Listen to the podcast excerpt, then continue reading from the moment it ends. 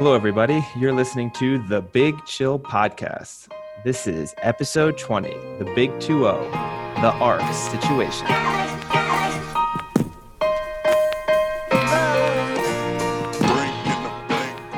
Hello, everyone, and welcome to another great edition of our Thursday Big Chill Podcast, where we're going to give you the best picks of the week and hopefully bump up our against the odds and money lines picks because according to Eddie and Sam, I am still in the dumps. Uh, but before we get to the NFL, let's say hi. So, Sam, I do want to start with at least one point of pride for me. The Tampa Bay Lightning won the Stanley Cup in six games. So, we both correctly picked the Lightning, and I picked the series. I did not actually tally up the total goals, which was the next tiebreaker. And that one, I think you might have been closer to there was a lot of goals scored. At least not in that last game, but the games before there was. So, um, but overall, Sam went nine for fifteen in his Stanley Cup Series in his NHL Playoff Series picks, and I went ten for fifteen. So not a bad first year for the Squid picking the NHL. What do you have to say for yourself? I mean, it's the fact that you said you're proud of beating me in these NHL. Like this was the very like this was to have the very like integrity of NHL on this podcast on the line, and you scraped it with a game that won in six on the Stanley Cup final. I'm not sure if proud is the word. I think relief is probably the word. Relief. Well, I guess the other thing too, I mean, maybe Eddie can chime in here, is 10 out of 15 versus 9 out of 15 is that an indication of i scraped by or that i picked pretty decent picking what 66% correctly but that in animal from the sea in sam the squid was able to pick over 500% or over 500 50% 500% wow. 500% 500% yeah um, I mean, there's no shame in your record. That being said, I'd have to like kind of look at it because the da- the like downside for Sam, right, is at times he picked like relatively large upsets, like an eight to beat a one, things that a normal person wouldn't have done, and he cost himself. Like he would have beaten but, you. If but those worked out for him in the in the NBA. Right? In the NBA they the, did, yeah, but we're we're just yeah. talking NHL here, right? No, I know, but I'm saying, you know, like it's it's kind of the the luck of the the sport maybe a little bit. Yeah, no, coming in with no knowledge means that you don't get, you know, you aren't influenced by seeding that may not matter at times. But we'll see. We know we we also so yeah, NBA may be worth mentioning that the Heat absolutely destroyed. Uh, I mean, sorry, the Lakers absolutely destroyed the Heat in Game One last night covered the spread easily, so that keeps me alive in the contest v Sam, seeing as I need yeah, to cover true. the spread four times. So at least that's that. Now the downside is kind of what happened, what I feared would happen did happen. So now the spread for game two is higher than the spread was for game one. So I'm facing a situation where they end up just not covering because the spread gets too high, but still they just look miles better. And I will also say because we made our our wild card picks uh, on Monday, a couple of the series are already done because they're already over sweeps. yeah. Wow. Okay. And uh, well, it was only two games, right? So they played back to back days. It, it, but um, the Yankees swept the Indians, and game two last night was a, like a really good game. Yankees won 10 9. Um, but the one really worth mentioning I said that the Astros going through was the result that baseball deserves, and mm. the hmm. Astros swept and are through. yeah, they did. and I liked. I saw some of the Astros players because basically after the game, they were consistently asked, like, "No one wants you to win this. Um, you know, how are you going to deal with it?" And basically every player was like, "We know nobody wants us to win, but they're just going to have to get used to it. They're going to have to deal with it." So. Uh you might as well be interesting own the. You might as well just own the identity now, right? Like if people know you. I that. guess. The, the thing that bothers me a little bit about it is kind of when you hear them talk, it's they don't acknowledge the fact that the only reason people hate them is because they cheated. they kind of treat it like, oh, people hate us because we're good, or people hate us because of some sort of semi-irrelevant factor. It's it's not the fact they're ignoring the fact that people hate them because they cheated, and as a result of their cheating, won a World Series and made it to a World Series. And threw the game into disrepute. Yeah. Yeah, but what else? Oh, what else can they do at this point, though? Either, do you know what I mean? Like it's pretty obvious part of that they did what they did. I, th- I think being moved I think on. Surely be humble about it. Just be like, look, we accepted what we did was wrong. We're just trying to move on the way we can, which is win games truthfully and honestly, and just keep going. Like that would be at least a humble statement, rather than this kind of like what Eddie just mentioned. Then, where it's like, oh, they better get used to us really annoying everyone every time we win. Yeah, too. Also, you might even make the point if you're one of the players, like, well, you know, it's a real shame because we're we actually are a really good team. So maybe this is proving the fact that we didn't need to cheat. And so this, in a way, this almost makes it look worse, right? Because they were a really good team, and so you know maybe they would have won the World Series anyway. And so maybe if you were a player, you might use this as an opportunity to kind of make that point, which is yes, we cheated and that was wrong. And now looking at the fact that we can win without cheating, it's almost worse for us because we're going to get, you know, no one's ever going to give us credit for being good now. Was every player in on it at the Astros? Because you know how like some people can cheat. Uh, say for example, like cricket, they can do ball tampering or the like deflate gate with the Pats and the Colts. Like, not necessarily every person has to be in on it, but was was like the entire Astros team in on it? Unclear. I don't think, I, yeah, I don't think they've ever proven who was and who wasn't. But it was pretty clear that a lot of people, like there was a lot of different people at bat when the infamous drum sounds were happening. So you'd have to assume a majority of them were in on it. And the the video uh sort of where they were doing analyzing the uh the calls those were the signs those were like right as you went through their dugout so even if you were a normal player you might have just been like hey why do we have tv monitors like right when we leave our dugout and like two interns sitting there like analyzing yeah. like live film like why are we doing this You'd have to be So- massively naive, wouldn't you? Like some guy going, "Oh, why are we banging on a drum here? Like, why are we banging Yeah. on a bin? I'm going to join them and bang on this bin as well, and just really just ruining mess it just ruining it yeah, just turns into like the It's Blue like- Man Group. yeah it's like our thing guys when we're losing we hit the garbage cans Yeah, or it's like the crowd gets wind of it and it becomes, you know, like the the Houston crowd thing. You know, whenever they're down, they all start like drumming on the drums. now, like they can't recognize it. But yeah, no, I I mean maybe if you were a relief pitcher or something like that, you could argue that you weren't aware of it. But definitely, I think every hitter, every you know like non-pitching player on the team, they must have been at least somewhat aware. Yeah. Yeah. And I'm guessing you would have I I mean me personally, if I wasn't involved and then learnt of it, you would leave the team immediately, right? I mean, I don't, I know if don't know. that's You- possible you still- you still want contractually, your- but No, it's not, and you still want your salary. so Why would I you mean- leave the team immediately? You're probably going to hit better than you did all season, other season. no, I mean after you found out Muppet.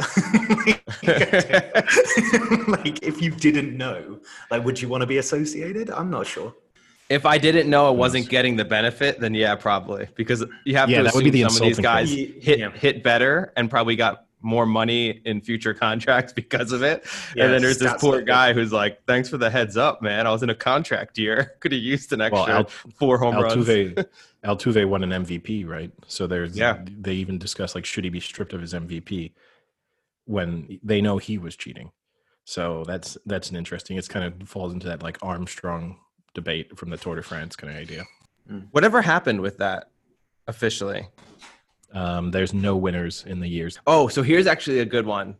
Now that I have my last day to basically talk about hockey, uh, on the podcast I listened to, there was an ex professional hockey player who has started cycling a little bit. And by a little bit, I mean just probably has a decent bike that he takes around Arizona for 20 mile rides or something like that. He argues with a year's training, he could co- complete the Tour de France, not be competitive, but just complete it in like the allotted time. So like Ah, he'd have to do each stage in each day sequentially throughout the days. You know what I mean? Like he can't take a seven day rest and then do stage four after, you know, Yes. But does is he it mean possible? under do- does he mean under Tour de France regulations, right? Because you have to finish within the time like I think you have to finish within 2 hours of the winner of the stage finishing. Otherwise I don't. I, you don't I you don't think that. you can't just you can't just like roll over the line at at 11:45 at night and be like, "Cool guys, took me 12 hours, but I did it." and started at like half 12 in the morning that day and you were like oh that was a tough t- No. 20k I, I, I would say probably not that stringent of the rules, but just the fact that he would start and be able to finish, you know, within that day, and then do the next one the next day, and so on. Because it's what two thousand miles total, Depends on the Right? year, but yeah, About it depends that. a little bit. 2 to 3,000. Yeah. and it's how many days? 21 days. Yeah. that's crazy Like, so I- he was just arguing in general, would he be fit enough with a year of training to be No. able to complete it? No. I mean, Yeah. his big issue, right? I'm assuming as a former hockey player too, he he need to cut weight pretty significantly would be one issue. so he's probably looking at needing to lose like 10 kilos to even give himself kind of a hope of pushing himself up some of the slopes. That's But 22 have- pounds for our American listeners. We have friends, right? Like, we have friends who cycle pretty seriously and what they do in the Tour de France is they have one or they have usually a stage that you can do either I think it's after the the Tour de France has been completed. They allow you to do like the exact stage. They order organize like a stage race and it's usually one of the climbs, so either in the Alps or the Pyrenees or Oof. wherever.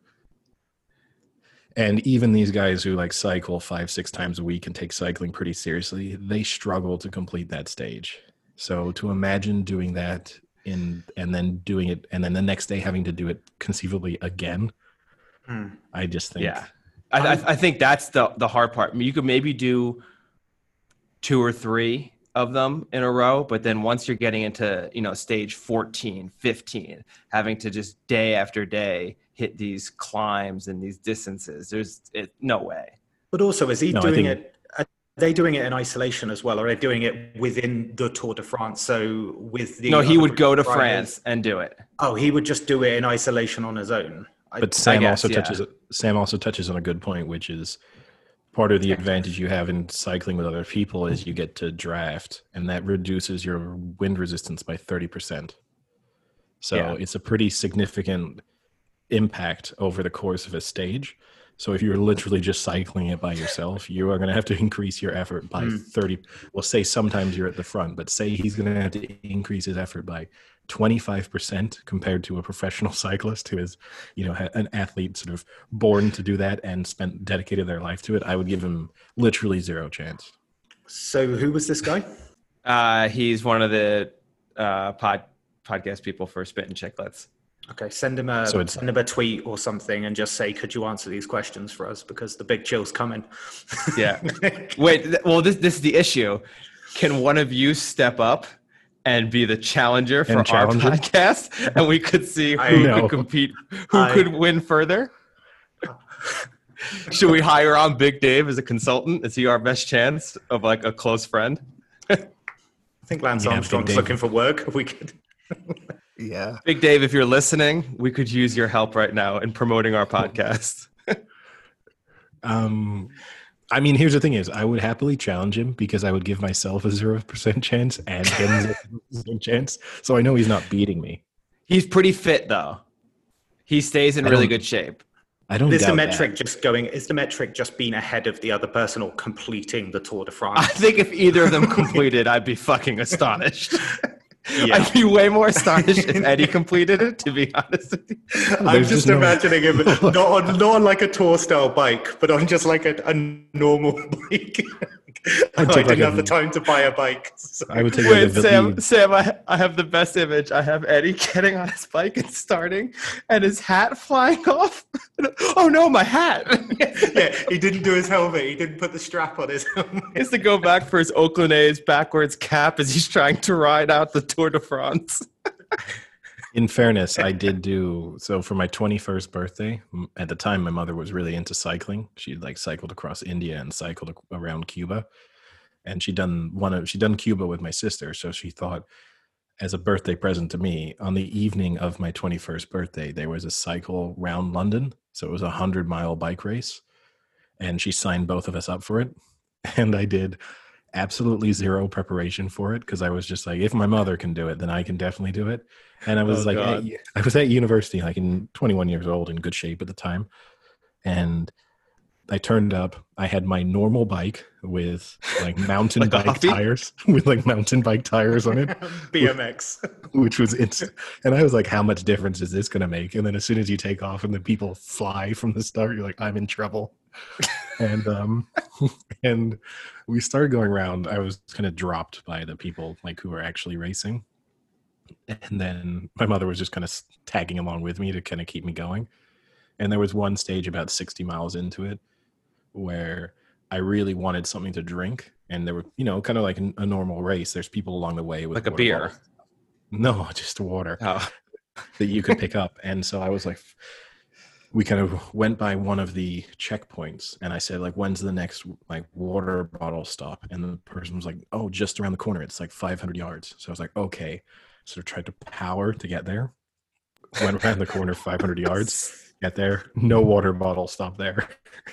and uh, and uh, another person standing there is like, The "Where's the next?" Orange. Yeah, they were like, "Where's the next water bottle stop?" They go, "Oh, just around the corner." Another like four or five hundred yards. Power through, no one there. I was like, "Please, where's the next water bottle stop?" Just another five hundred yards. Just keep going. Do it then. I get there, still no water bottles, and I go like, "When's the next water bottle stop?" The person was like, "Just another five hundred yards." I hopped off my bike. it's like, you might think you're motivating me, but please stop fucking lying to me. Just tell me exactly where it is because I can't keep going through in these disappointing 500 meters. And uh, they were like, they okay, probably a looked at you. They probably looked at you or like this poor guy. He's on like a normal Huffy bike. He's not gonna make it. He needs our encouragement. I can imagine. again, I just- I just picture you with the backwards ath- like Oakland A's hat, just like next next water break. Where's that? But also, I could just imagine like the person going, "Oh yeah, it's just 500 yards down," and then as soon as he's gone, just ringing the next person, going, "Oh, I just told this guy there's a water stop where you are. Just tell him there's another one further down." And Sam and then they're like, which guy? And they're like, you'll know when you see him. You'll know.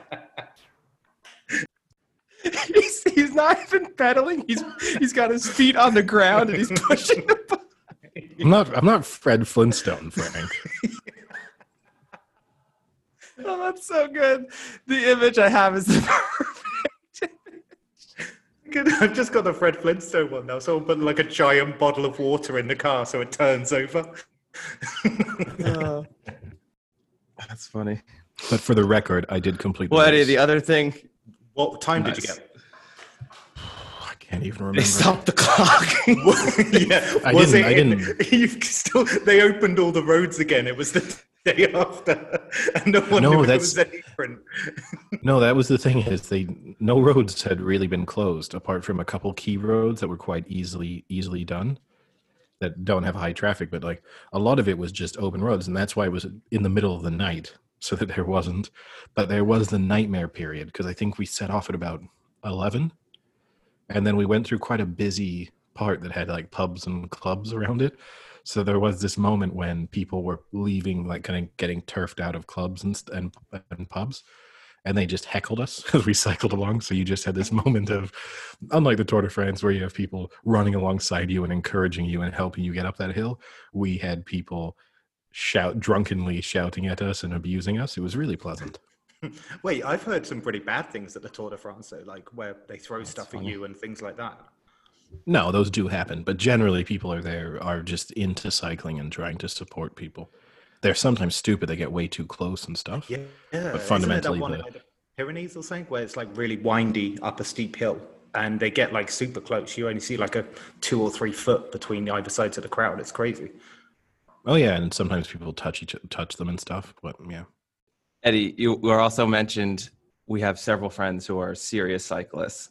To me, the definition of a serious cyclist is someone who has the clothing. How many outfits do they have to have to be considered serious?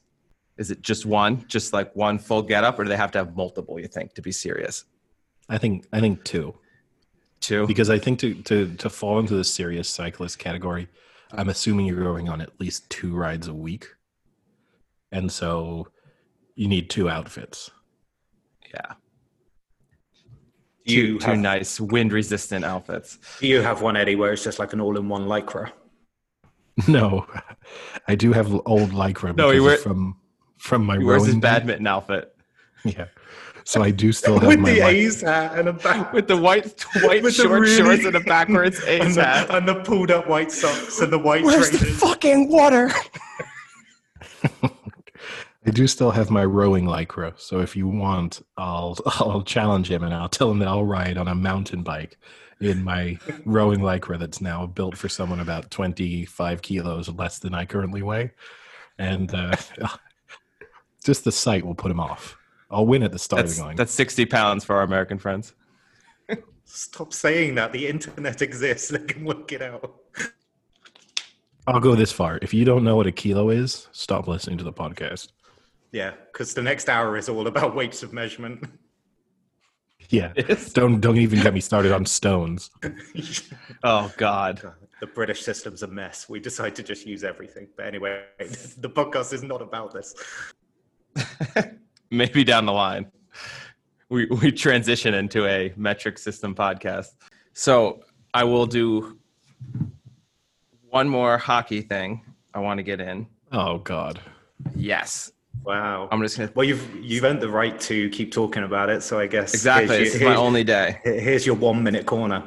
Oh, we've Okay, agreed. my this one-minute is it corner. now. This is it till the season restarts. We're done. Okay, now. my one minute. Okay. Okay. So the first thing, I'm disappointed we didn't ask Sam to randomly pick who the MVP would be because it was the closest race in the history. We were just going to give you a list of names and have you just pick one of the names. And the guy won by one one place vote more. which was like the closest ever. They both they went like nine first place, eight second, one third, and the other guy went eight, eight, and one. So that would have been funny to see if you had picked the closest race in history. But the other thing, I won't actually get into any of the stats about the Stanley Cup or whatever. But what was cool was I thought it was kind of surprising. In Florida, they decided not to have a parade, which, considering Florida, I thought, oh, for sure, they're just going to go have a parade, no masks. What they did have was a boat parade. So there's this canal that the stadium is basically on. It's like a little river canal kind of thing. And a lot of the players have these huge houses on the canal and they all ride their jet skis around and stuff like that. And theoretically, you could get to the stadium by riding your jet ski from your house to the to the stadium. So instead of doing a normal parade, they did a boat parade, and it was pretty cool. It was just like all these boats going down, and these guys just ripping beers and drinks on the on the boats and like throwing beers to the to the people on the sides and stuff like that. So that I thought was kind of cool. I've never seen that before, a celebratory boat parade. Well, they do it in Boston every time with the duck boats. Yeah, with the duck boats. That's true. I mean, literally every Boston championship does that. That's true. But this was a little different. This was like Yeah, it probably had more style than a duck boat, but still. it actually kind of had less. It looked as if my parents and all their friends one day wanted to have a little parade through their little lagoon that their houses are on and just got all their normal sized boats and just loaded coolers full of beer and we're like ah we're winners ah. in fact i think my family's probably done similar stuff to that just on a saturday night Well, now that Yeah, that you've was- I thought rounded that was off kinda cool. your- that was it. now that you've rounded off your hockey coverage for the year and you're riding the high of having beaten Sam in the picks contest, time to bring you right back down to earth with an update. i didn't on beat your sam eddie NFL. What? i beat sam the squid You did i beat didn't Sam. beat sam Oh, sorry. well, now, now, now, let's see your actual contest against Sam because uh, last week was improved for you, but you're still you're still a little bit behind. So, uh, straight up in the sort of money line picks, you went nine, six, and one. Sam had a rough week. He went eight, seven, and one Yeah. and I went 10, 5, and 1. And then against the mm-hmm. spread, Frankie went 10 and 5. Sam had Oh. his first losing Sam had his first. What do you guys talk like I do so bad? Every week you guys just talk like I do so bad, and I went ten and five against the spread. Yeah, it's good this week. Well, the thing is, we really told you you did badly. I said you were doing badly at one moment, which is the thing that saved you was you got the Sunday night game and the Monday night game right, and you also had three of the four afternoon kickoffs right. So if you you're your So I'm a late. I'm a late day picker. yeah your performance for the Thursday and the early afternoon games, you were not looking great at the kickoff for the for the late Yeah. after for the late game. Yeah, before our Bills on our on our um, tracker before the Bills game, the only thing that stopped you having zero and four in both games was the Eagles Bengals tie. So literally the ev- one game you couldn't have picked wrong. how did you How did you guys do against the spread? So uh, I went 11 and 5, and Sam, as I said, had his first losing week at 7 and 9. So that brings our overall Ooh. records. I'm now 26, 21 and 1 against the spread. You are 24, 23 and 1 against the spread. And Sam has, we've caught up a little bit about against Sam, and he's now 28, 19 and 1. So still a really good record for the season. But the interesting thing with you, Frank, is you're close in the in the spreads. Like you're not too far away but money line you're not doing so well. So money line you're still you know i'm 34 13 and 1 sam is 33 14 and 1 and you're 28 19 and 1 and it's quite interesting that you're not that far on the spread picking but just straight up picking winners you, you seem to struggle with a little bit Yeah. Well, you know what's funny is it it actually corresponds to my normal betting because I'm pretty good at hitting the teasers when I'm playing against the spread and teasing it versus just picking up like I usually do one teaser bet and then one where I'll pick five or six winners and I never win that one. I never win the, the straight up winner one, but I do win the teaser one usually like every three or four weeks usually. So it it kind of makes sense. I'm just not good against. I, I think because I bet with my heart sometimes when I pick who's gonna win, and it Aw. kills me. Oh, that's oh nice. that's very sad That's- but we'll, we'll, well, it's more hatred, not I after guess not heart. after next week we'll probably be able to do some like fairly solid analysis because with four weeks of records we can probably then start to look into our own picking trends and and where we go wrong and where we go right but Yeah. at least anyone following us is is doing okay so far yeah, I think that's can do a- probably the mark, isn't it? That we've actually all got pretty decent records here. It's a pretty good start. Three. i mean in. everyone to be all three of us to be above 500 against the spread through the three weeks is good and then obviously both frank and i uh, both sam and i are above we would be profitable if you were betting an equal sum of money on every game you would have made money if you just followed every one of our picks There we go. So the um, takeaway for week four picks is follow Eddie and I, not Frank. yeah Unless you want against the spread. or Yeah. or maybe maybe frank's do no that was Or against the spread My Frank. afternoon. Just follow my afternoons. Yeah you follow Yeah. you in the late games Yeah. I mean, should we should we get into it then? Should we have a look? Because Yep. I'm excited to talk about go for it. oh, the Thurs I'm excited to talk about the Thursday game. I mean, we were we were treated to the Dolphins Jags. Now we've been treated to the uh, Broncos Jets. And do you know what makes this special? Is the Jets are one point favorites. Wow. I mean, you know what, Frank? You kick us off. You know, do you do you think the Jets justify this bonanza of a game as going off favorites? Well, my main note for this game is not worth talking about.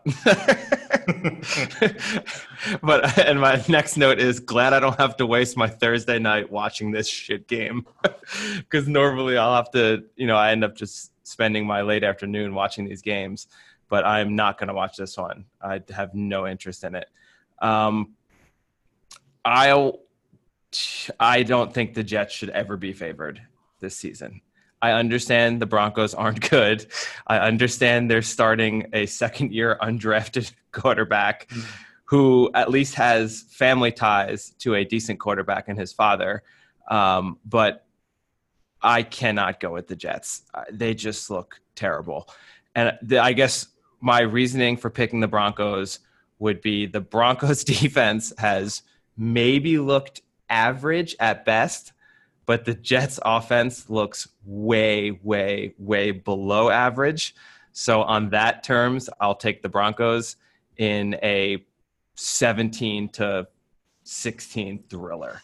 I think the over under is 40. So you're going under in that yeah. epic. Okay. Eddie? I am going to take the Jets. I think you know the Broncos just missing so many key players on their third or what even maybe be their fourth string quarterback. I'm I'm not picking that guy to win a an NFL game. So I'm taking the Jets.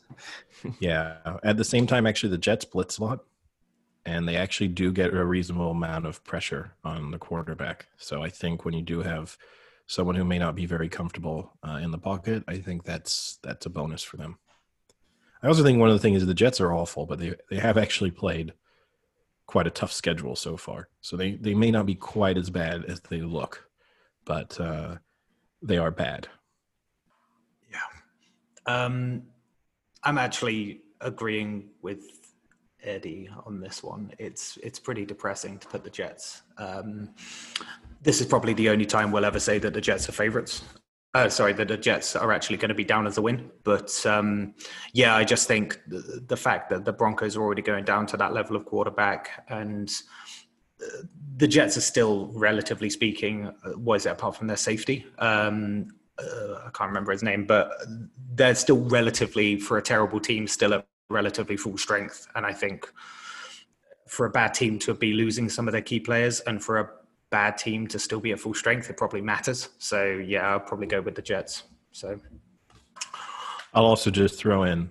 I know it's only week four, but I've yet to to be wrong with my pick of the winner of Thursday night football. So we'll see if I can keep that trend going tonight. We spent way too much time talking about that game. All right. So you want to go on to the next one then? Let's or do, do you want to keep talking about it, Frank? No, I do not want to. I, didn't even mention Darnold's name, and I was happy about that. All right. Well, now you got the Cardinals at the Panthers, and the Cardinals are three point favorites. I'll be quick on this one. I don't think this is a particularly good e- game either. I think this is like a slight overreaction to the Cardinals losing to the Lions last week. I think this line should be a bit bigger. Um, kind of surprises me because the Panthers are okay, but you know, I think I think the Cardinals are, are decent to good, so I'm going to take the Cardinals to win and to cover the spread. I think it, the spread should be more. Yeah, I, am with Eddie. I mean, it's not much of an. I think it's too much of an overreaction that the Cards lost to a very, very talented Detroit Lions team. um, oh, I assume you'll be picking the picking the Lions later, then, Frank. Oh, no spoiler alerts, Eddie. No spoiler alerts. But in seriously, I mean, I don't. I don't. They should be like five point favorites. So I'll take the cards to win. I'll take the cards to cover. Um, Carolina doesn't have a. Actually, they have a much worse pass defense than Detroit. So Detroit kind of shut down Murray a little bit. So I don't see that happening again. And having Murray be able to to throw, especially to Hopkins, leads the NFL. Did you know that, Eddie? 356 yards. Yeah, thirty-two. What he, yep, it, is, it is worth it is worth saying with Hopkins that he has mispracticed this week, so there is a slight possibility that he doesn't play, or that even if he does play, it's with reduced time. So, just worth yeah. factoring that in. But still, but still, yeah, I'll go cards and cards. Yeah, I'm I'm I'm the same. I think um, the Panthers win last year. There was a lot of uh, last week against the um, Chargers, there was a lot of turnovers in that game as well. So I, I think coupled with the overreaction of the Cardinals' loss, I, I, think that's a pretty good spread. So yeah, I'm going Cardinals and cover the spread as well. Hoping for my um, free Dunkin' Donuts coffee on Monday. Oh my god, that's become such a thing now. so next game, um, I'm going to ask you if you haven't already seen, but what spread do you want for the Ravens at Washington? I've already seen it, so I'll remove myself. Frank, what spread do you want? I've seen it as well. Oh, great. I would. you have to at least admire our honesty, Sam. yeah. Okay. Thank you. I would take like 13, maybe. Oh, wow. that does sound like a good idea. What do you think? 12 and a half or 13 and a half? What you, I'll say between between twelve and fourteen. How about that? One number. Fine. Okay. So, uh, Frank, do you? I mean, I'm I'm going to put Washington down, but do you think that spread's a bit unfair on them? Oh, uh, wait. Are you are you saying that you think I'm going to pick Washington? Because Yeah. there's no way I would pick the Redskins. Um, Eddie told Oh me this no, morning. he's done it again. He's done it What? again. you you can't. You, You, don't said even the know. R word, Frank. Oh, You uh, do you want to know what I have written down on my thing? Do not say Redskins. and you just did it again. well, I know I, I'm explaining that I did it, but I didn't get that far into my notes to see that. Uh, the footballers, as NFL Network would call them, I don't think they stand a chance. Uh, they their run defense is bad. The Browns ran up against them. Kyler Murray ran up against them, and you're going to see the Ravens just destroy them running wise. Uh, I can't imagine, especially I think Eddie told me this morning that uh, Chase Young is out. So, you know, that's another injury that they don't even have a good pass rusher because they already have one or two other ones out. So, I think this is going to be a Ravens blowout. What really, really is going to piss me off is I can see Lamar Jackson throwing up huge numbers and then everyone jumping back on the Lamar Jackson bandwagon after he got shit on by the Kansas City Chiefs last week and showed definitively to me that he's not an elite quarterback, especially Oh, not an elite Definitively. elite throwing quarterback. Wow. Definitively. Oh, Everyone always knows. Everyone always knows the most defining moment of your career is like three, four years in in a week three matchup. That's when people will never forget that moment.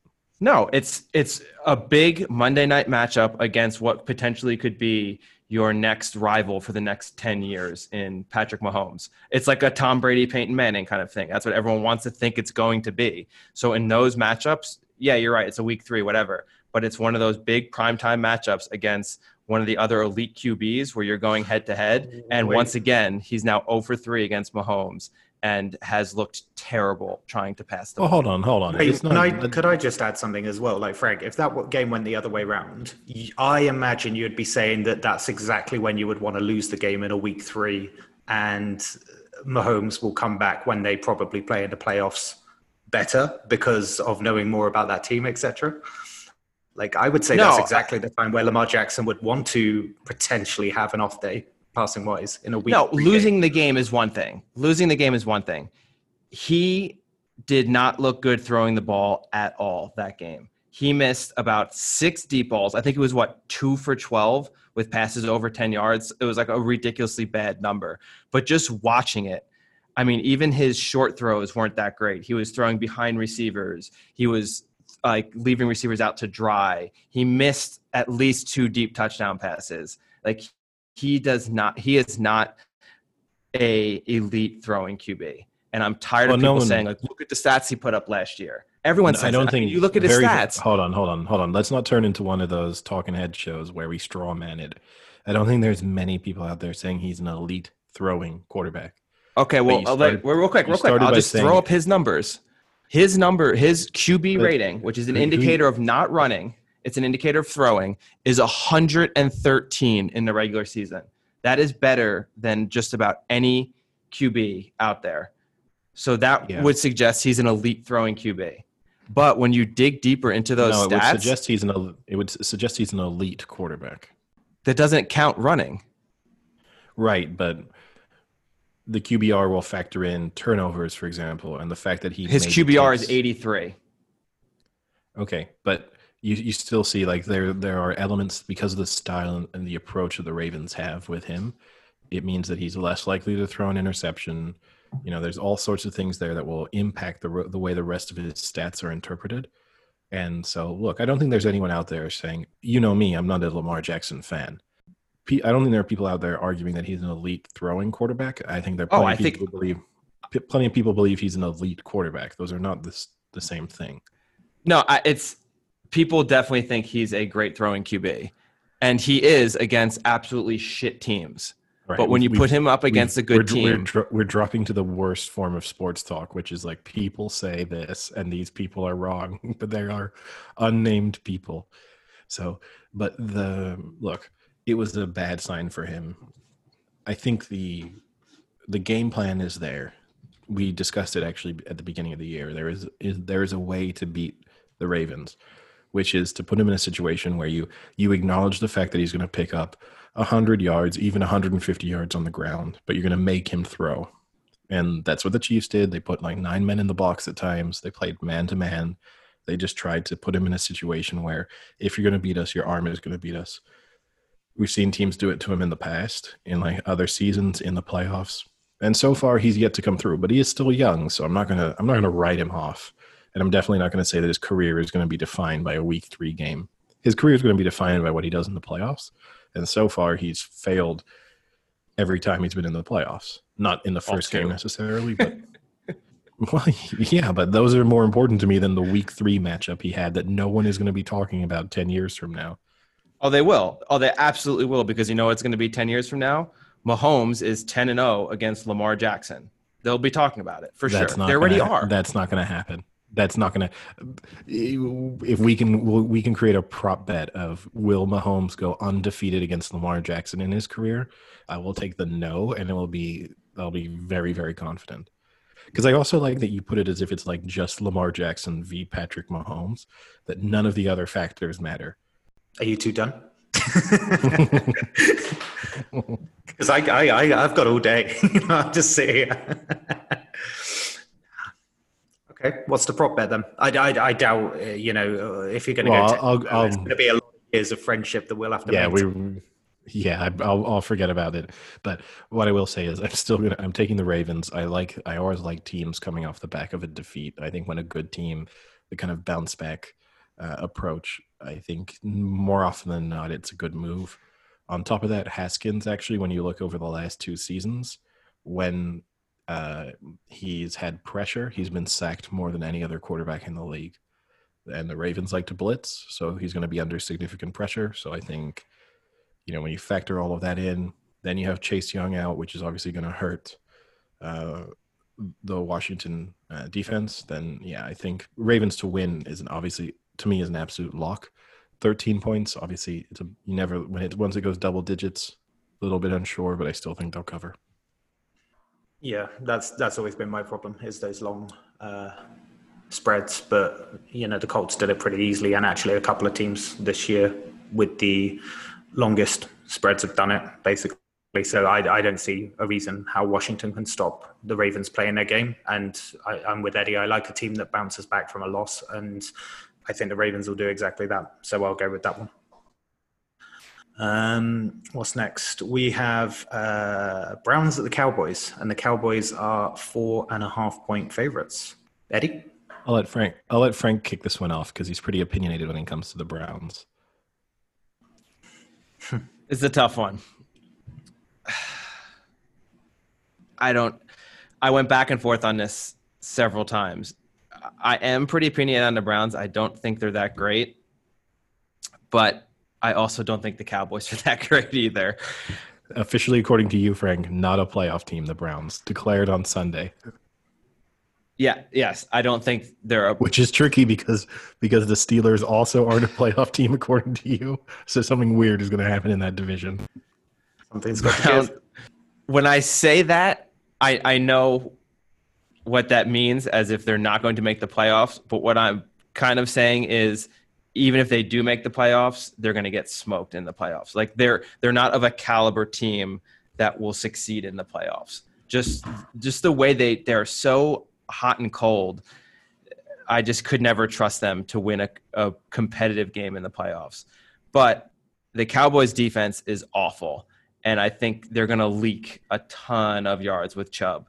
And I think if the Browns just do the smart thing and run the ball, which they're effective at doing, and stop worrying about getting Landry and uh, poop emoji the ball, then I think they do well. And I think this is this will be interesting because this could make the Browns go three and one and the Cowboys go one and three. And I'd really like to see that. So I'll go Browns, and I think the Browns obviously then will cover the spread. I am going to agree with you on the outcome, but we totally disagree on the strategy the Browns need to take to win this game. Because the big weakness of the Cowboys so far this year is their secondary. And so for the Browns, this is such a great opportunity to get Landry and OBJ more involved in their offense. For example, they have uh, Trevon Diggs starting for their secondary, the rookie for the Cowboys. He alone has given up 223 receiving yards to the player he's covering through three weeks. So just if you just went into this game and you said we're going to throw to whoever Diggs is covering, you're probably going to have a good you're probably going to have a good day. So I think they need to go to they need to turn to the air. This is a good opportunity for them to get that going. Also, I think the one thing the Cowboys have shown so far is that they're going to score points. So if you go into the mindset of you're going to run the ball and have slow drives, and then the Cowboys are going to have three, four minute drives where they score a touchdown, you're going to be under tremendous pressure that you're never, if you, you know, if you stall once or twice on, with your run game, it's not going to be good. So I don't love it, but I'm taking the Browns, but they have to go, they have to have a turn to their passing game. I'll also say I don't think the Cowboys are going to score as much as they have against the Browns. The Browns are a decent defense. And Falcons are were a terrible defense. We can get to that yeah, later. but even their defense, even if you say pathetic. even if you say they're not going to score as much as they have been, that's that still means they could score 24, 28 yeah. points. Yeah, They've I mean scoring like 40 a game. And also Prescott's stats are crazy. He's nearly got 1200 passing yards, which is more than almost anyone has in a week 3, but they're still 1 and, and two. a game-winning interception. Yeah, well, they're still 1 and 2. Um, I mean, the great thing about the Cowboys, right, is they're good entertainment. So I imagine this game being good entertainment because not only do the Cowboys put a load of yardage on offensively, but they also give a lot defensively. And going on to the points you both said, I, I think the Browns will put on points here. But simultaneously, the way the Cowboys have been playing, I fully expect them to do exactly the same. So I'm going to go with the Cowboys. I and I'll probably take them to cover that four and a half. So how did you use the word load with the Cleveland Browns and not throw a joke in? it's the smart move though, Sam. I'm I'm I'm not overly sold on taking the Browns, but you know, I think the Cowboys are actually better than their record shows so far. Yeah. I mean, the good thing about it is it'll be an exciting game, I think. I think that'll be a good one to watch. Yeah. Um, this is a good one um, Colts at the Bears. Uh, so the Colts are two and a half point favorites. I mean, is anyone going to topple this Bears team? Uh, yes. Yes. the Colts. yeah. uh, okay. Yeah. Okay. Yeah. But yeah, no, this is any. I don't. I think the Colts are just significantly better than the Bears, even with Foles uh, starting at quarterback now. So to me, this is this is an easy one. I think the line should be a little bit bigger than it is. The fact that it's under a field goal, it's really nice. And yeah, I'm going to take the Colts to win and cover the spread. Yeah, the Bears are 3 and 0. And if it weren't for the fact that both the Lions and the Falcons choked miserably at the ends of the games and the Giants almost came back at the end to beat them, they could just as easily be 0 and 3. I don't see them winning this game. This is this is one where Philip Rivers is going to shine. Uh, and the other thing to think too is I didn't even realize this: the Colts have the number one defense which is surprising. But they've played the Jets and the Vikings, so maybe it's not that surprising when you look at who they've played. But I think this is going to be a much different defense than the Bears have been used to the last few weeks. I'd like to see Foles do well, just because I'd like to see Trubisky sit on that Gatorade cooler a little more. Uh, but I don't think it's going to happen. I'll take the Colts both ways. Yeah. Here's my I, only question for this. It, oh, sorry, Sam, but maybe you can answer this to start it off. If the Colts absolutely blow out the Bears, should Trubisky get his job back? You have to assume that's a conversation they've had with him already, right? I mean, I it would be pretty shitty if after what happened they didn't sit him down and say, "Listen, we're going to go with Foles and these are the conditions that we're going to stick with him with." You know, because at that point, then it's just then you're just being an asshole to to Trubisky. Because I mean, he it's not like he's a, a bad person or anything like that. Like he's he's clearly trying. I mean, he was almost three and zero, oh, you know, two and zero oh going in, and you'd feel bad if he's kind of just on this string that he doesn't even know exists. And it's like, oh, we're gonna put you back in. Oh well, even though we put you back in, we're still gonna start Foles the next game or now you kind of played good, so maybe we'll play you. You, you know, you, you gotta. I think you just have to be honest with them and either tell them, you know, we're riding Foles out now for the next three or four games. We'll reassess in week eight or something like that. Yeah, I don't think a single game, like a single blowout like that, should change the because, like I said, it was more the public, the publicity of how they did it as well. You can't like throw someone out of a game like they did last week, get blown out the next one, and then just change it again. It just there must have been some sort of at least medium term plan to what they were doing with that um, uh, when they when they dropped him out of the game. So I don't know. I, I think even if they're massively defeated here, I don't think it will change anything. So who are you taking? well, uh, um, I, you, I, you can only take the Colts, right? I mean, just ignoring the Jags, pretty embarrassing. No, you, there's there's two teams to pick, Sam. You can you can take either no, one. No, Eddie, there's not. There's, there's only one. The Bears have chosen not to field the team. Yeah, I mean, for me, yeah, the Colts haven't exactly played anyone spectacular, but simultaneously, I think they've looked pretty good, both offensively and defensively. I don't really understand how the Bears have done what they've done. I guess they've had some pretty good collapses within the fourth quarter to help them out, and it's made the Bears look a little bit better because of it. But two and a half points seems low for me. I was expecting this to be more like four and a half, five and a half. So, yeah, for that reason, I, I, I can see nothing else except the Colts win and covering that spread. Eddie, who has the better QB in that game? I'd still rather have Philip Rivers for now. Is it close? It's pretty close, though. Yeah. All right. Uh, another cracker. Uh, Jaguars at the Bengals. And this is one of those strange ones again where the Bengals are starting off three point favorites.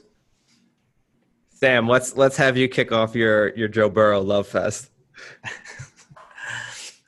um, I've I've actually I've actually backed the Bengals quite a bit now, and there's always a slight concern because they're favorites to actually keep going. But without saying too much. Yeah, I, should I think, say. I think you said the Jags are three point favorites and the Bengals are three point favorites.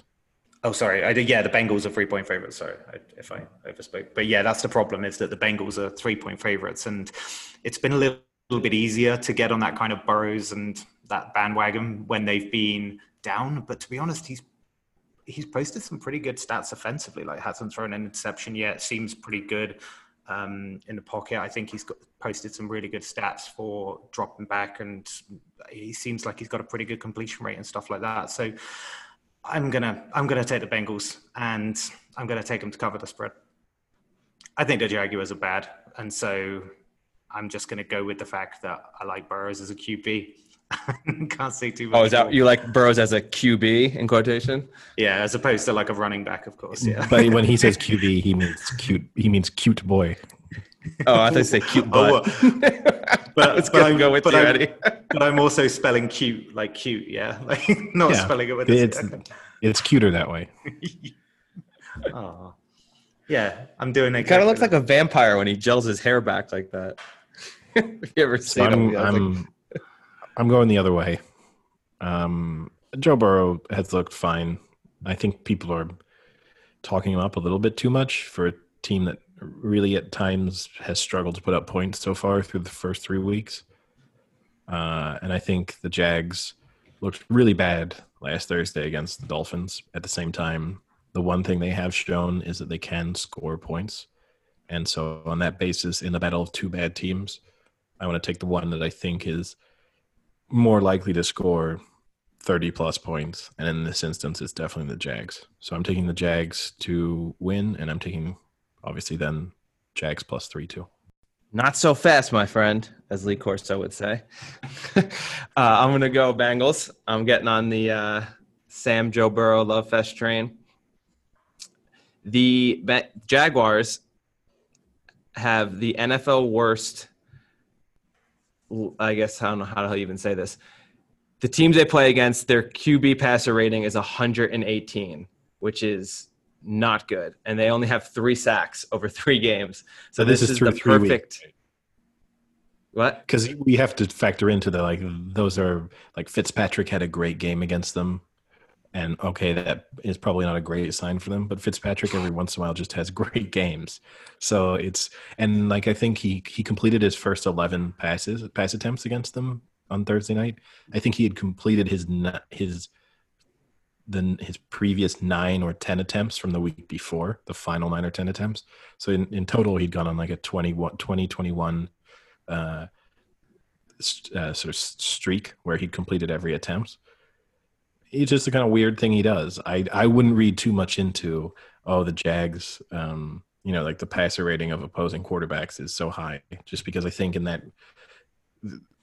Well, what about three they, sacks they over three with, games? That's pretty bad. That's kind of worrying. So I just think this is the yeah, chance for Burrow to, to finally get a to, to get that nice win. Thing is, they won't need those sacks when Joe Burrow starts throwing interceptions this week. So, well, I'm gonna go Bengals. I'm gonna go Bengals to cover. It'll probably be a tie in the spread, and that's gonna be my bet of the week. I don't know, Sam, if you can actually get this because I couldn't see it my player props. Burrow over 300 yards passing. That's your bet of the week. Bet of the week. Okay. Well, whilst I record that, you guys can talk about the Chargers at the Bucs, and the Bucs are seven point favorites, which seemed a little high for me. But what do you both think?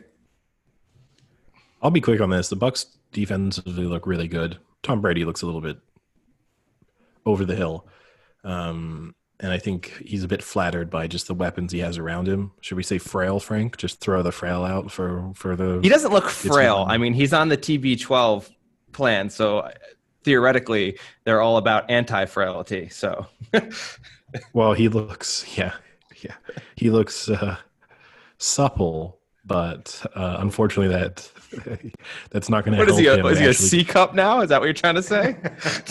Tom Brady's a C what, Hold on, you never read his book. That's what he's all about. It's all about getting supple. That's that's his. No, I've never heard that. Why does he have to be weird? Yeah, yeah. Why, why does he? It doesn't have to do this.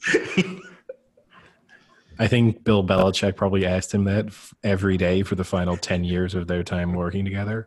But yeah, I mean, you the saddest moment for me from the last week was there was a moment when Gronk was wide open in the end zone and he just overthrew him by about five yards. And because you can picture in your mind the two of them in their prime, it was just this moment where you were kind of watching both of them age on the field.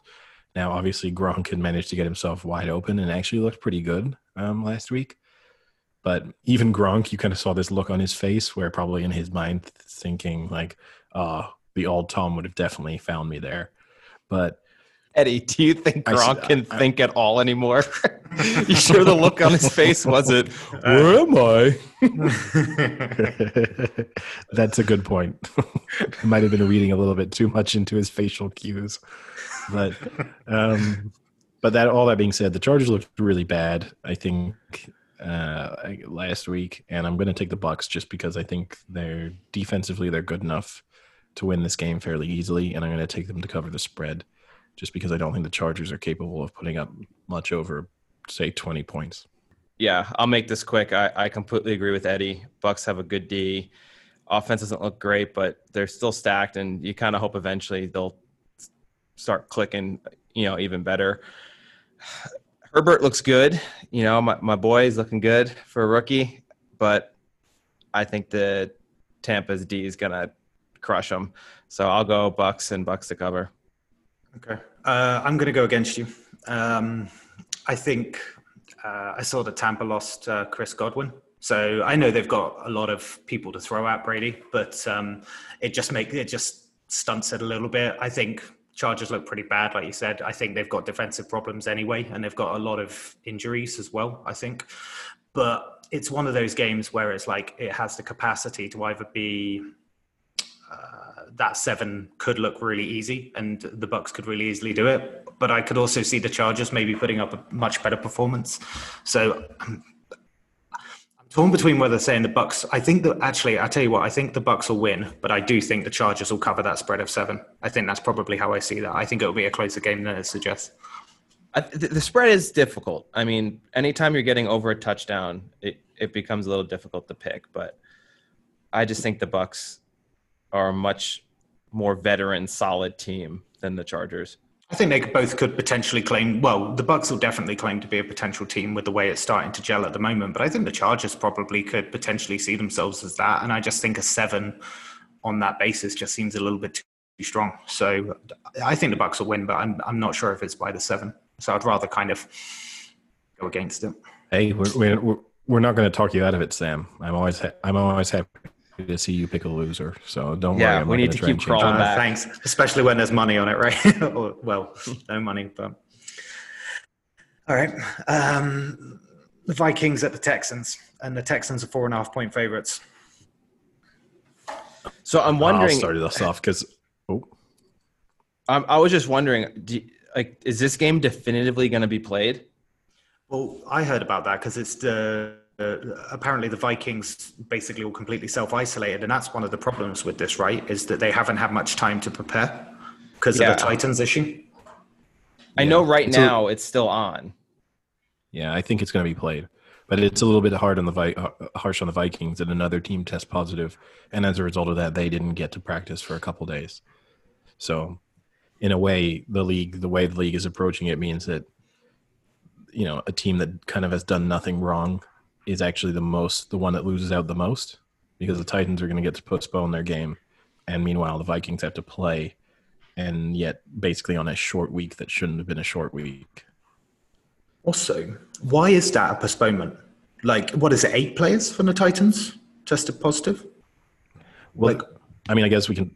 We may as well talk. They're talking now that the Steelers Titans game may be played on Monday.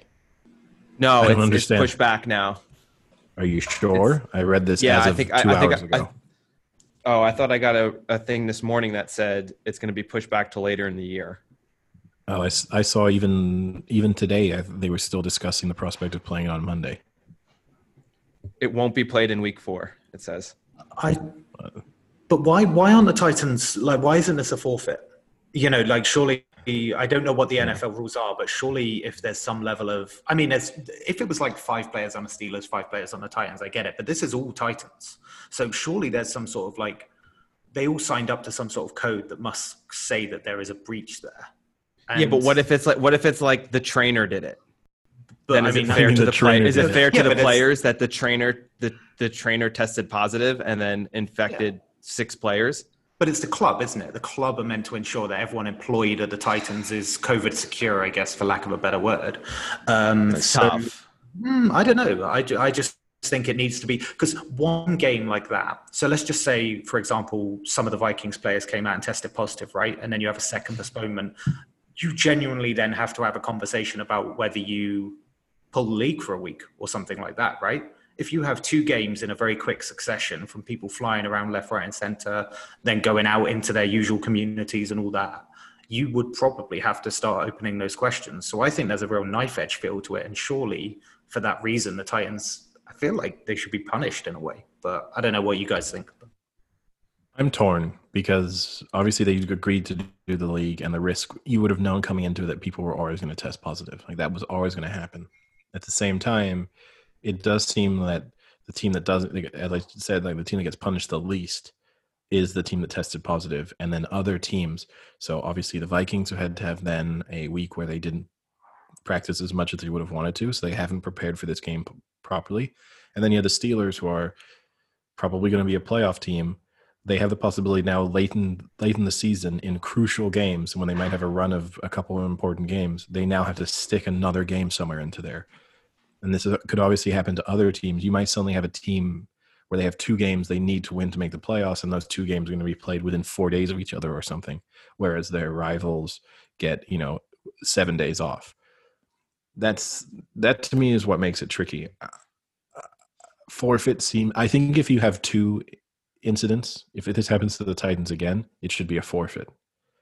But the first time it happening, I think the league just had to accept that there were going to be positive tests, and to punish people that harshly would have been because here's the thing: is they're not going to they're not going to forfeit a week 17 game, right? It's easy to say forfeit now in week four because the implications aren't obvious. But if it was if if it was a situation going into week 17 and the Titans needed to win to make the playoffs, and they were just like, nope, forfeit, you're out of the playoff season over. Sorry, Titans that would seem too harsh. Yeah, I, I just kind of like what I was saying before. I think it's just harsh because you don't know the circumstances upon which it happened. Like, I agree. For instance, if it turns out five of the players went out drinking the the night be- two nights before the game and we're out at the bar or something like that and they're the ones who tested positive and you know they're clearly breaking protocol rules that's fine but i mean the thing about what's been going on in the past 8 months is uh, you're seeing it's it's pretty easy to spread you know and there's going to be leaks everywhere so it's a little unfair to punish someone for you know who knows what what happened like i'm saying it, it could be something as crazy as uh, you know, like a valet driver or something like that infected one of the players, and then he didn't know, and then that player infects seven people. So, you know, it's it's a little circumstantial. If something were to come out that it was clearly a rule breaking instance that caused it, then yeah. But I think there are going to be random cases that people are going to get it unknowingly and without breaking specific protocols. It's it's to happen. So, um, I mean, look, I work at a university, and we have all these guidelines in place and kids are still you know infecting each other and and doing things you know going into classes and infecting people and you don't know you, you know so like it's, the way you tough. say it. Go the way you the way you described it makes it seem as if they're going in and like intentionally. They're like stabbing people with needles. They're going Well- into those classes and infecting. I know what you're they shouldn't. i'm not trying to downplay the seriousness of it or that you No, no, no, I- stop. It's just funny I- to hear the way it's being described. Yeah, yeah, no, I, I, I, I, I it is funny, but like, cause like, for instance, one of the things that students are doing is they're testing positive and then hacking into their apps that are supposedly supposed to like warn other people and like turning off their apps and still trying to go to class even after they've tested positive. So now if you're like a oh. teaching Oh. assistant of that class, right? If you're a teaching assistant of that class and you are following all the rules where like if a kid tells you they've tested positive, you tell them not to come, and then you all of a sudden are positive because a kid snuck into class after testing positive, then is that his fault? Like if that, you know, if that were kind of the scenario, is that the Titans' fault for something like that happening? You you know, like there's all these crazy I've, things I mean, that I've got, happening. I've got i've got one real question for you what has happened to today's students where they're so desperate to attend classes That was when exactly I my was point. in, when I was at university, I would have been trying to test positive. So then it's like, oh, two weeks without class, perfect. this is this is sounds amazing. Yep. Ed, Eddie tested positive for HIV eight separate occasions just so he can get out of exams. Yeah, never never failed. That's how I got my law degree. Wait, testing positive on eight separate. I mean, if you've got it, you've got just it, have, right? Uh, yeah, I just have it. I just have it. like, Don't worry, Sam. We, my next, we need my, to my- we we need to donate Eddie to science if he has recovered from HIV seven times. uh, did you see that? Did you see that in the news? The first guy to fully recover from uh, HIV died of cancer. I mean, what a blow! Like, I mean, Is that just real? yeah, yeah, he yeah, the first guy he had a he First the official guy, because Yeah. you've done it seven times. Yeah, I mean, I'm I'm not counting. I but, mean, but yeah, no, he, linked. it, it was quite a linked. No, actually, in a sense, he he was he was diagnosed with leukemia before he had the bone marrow transplant. Tra- transplant that was part of his treatment to um, overcome HIV. And actually, they I from what I understood, they actually hoped that the bone marrow transplant would have actually also been beneficial to his fight against leukemia. And so it was kind of a uh, you know like a, a treatment for both of the issues, but That would ultimately it was be- leukemia that got him. That would be crazy to like say be treated like cured of HIV and cancer, and then say some like walk out and get hit by a car or something like that. It would just be. I mean, Sam, we call to- that life.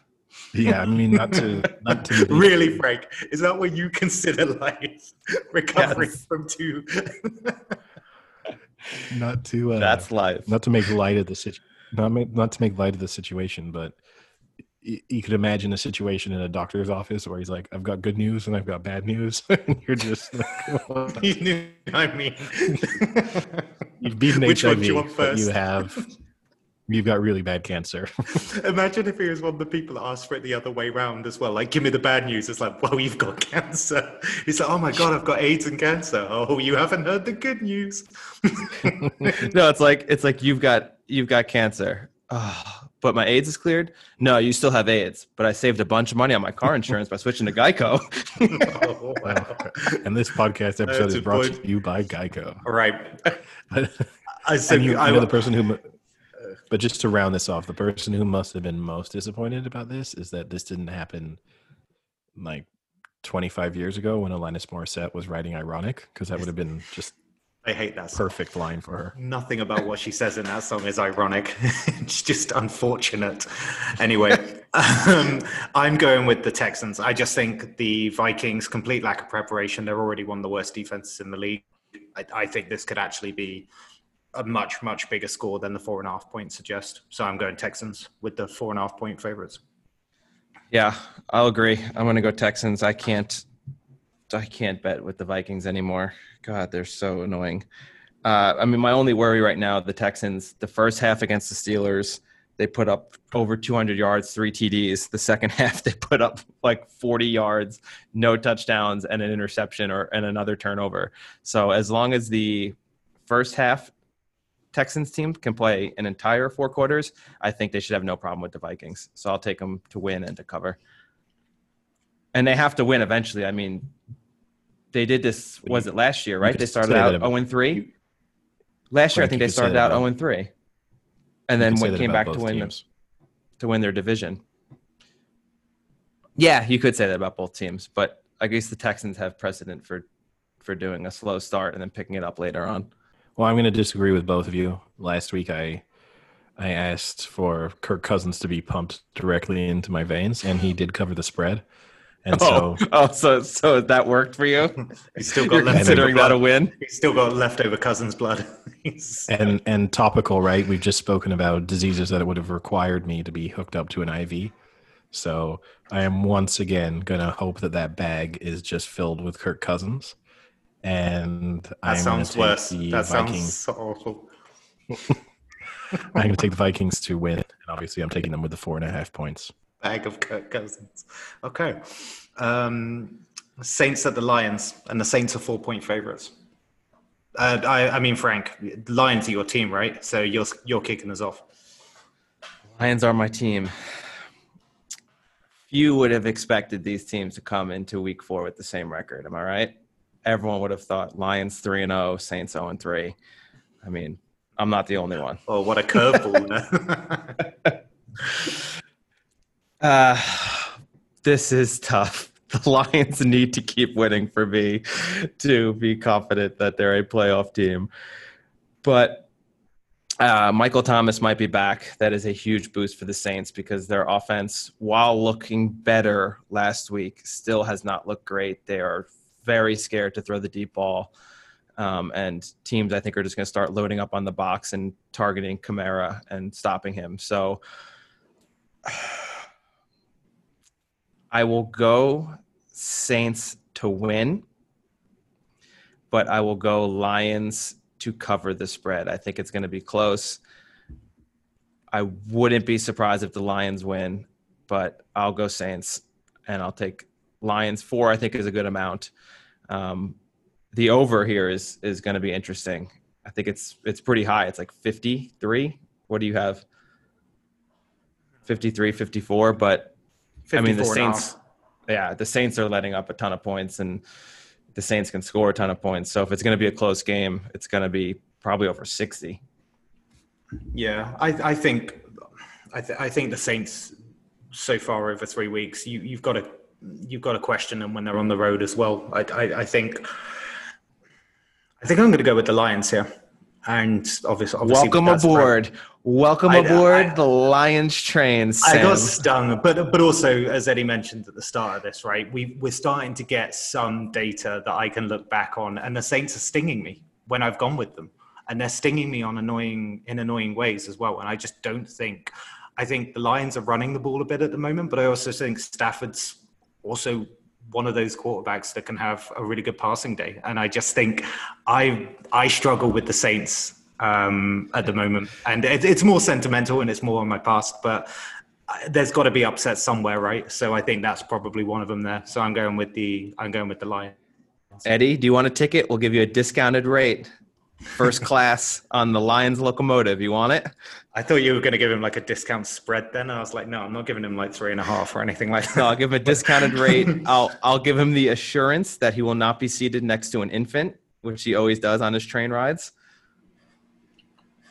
Well, Sam, much like you, I have also been stung repeatedly by the Saints this year. But I would much rather be stung by the Saints than mauled to death by the Lions. Wow. oh, that would have been better if it was like a B part of the Saints. Like, well, I'm really sorry that I'm. I'm sorry I, I couldn't uh, have it better set up, right? But this one is easy for me. I think this is where the Saints start to look like the team people expected them to be. I mean, I Drew Brees is done. Don't get me wrong, but I think even five and a half yard completions will be good enough to beat the Lions. Um, so you think you're going to be no, blessed by the Saints? Oh yeah, and I, there's just in a Matt Patricia versus uh, Sean Payton matchup. I am not taking Matt Patricia, so there to me it's it's easy. I would take the Saints minus seven. Okay. Ooh. But I'm I'm definitely taking them to win this game. I don't think it's going to be close. Are you going to be excited I don't know for what... more Kamara runs, Eddie? Evading I mean, tackles like it's like he's dancing. He's just dancing down the pitch, isn't he? Yeah, yeah, no, yeah. I mean, if you can also guarantee to me that there's going to be multiple missed tackles every time he he picks up a ball, then I'm even more confident. Well, I can Frank, I can kind of guarantee you that it probably will happen.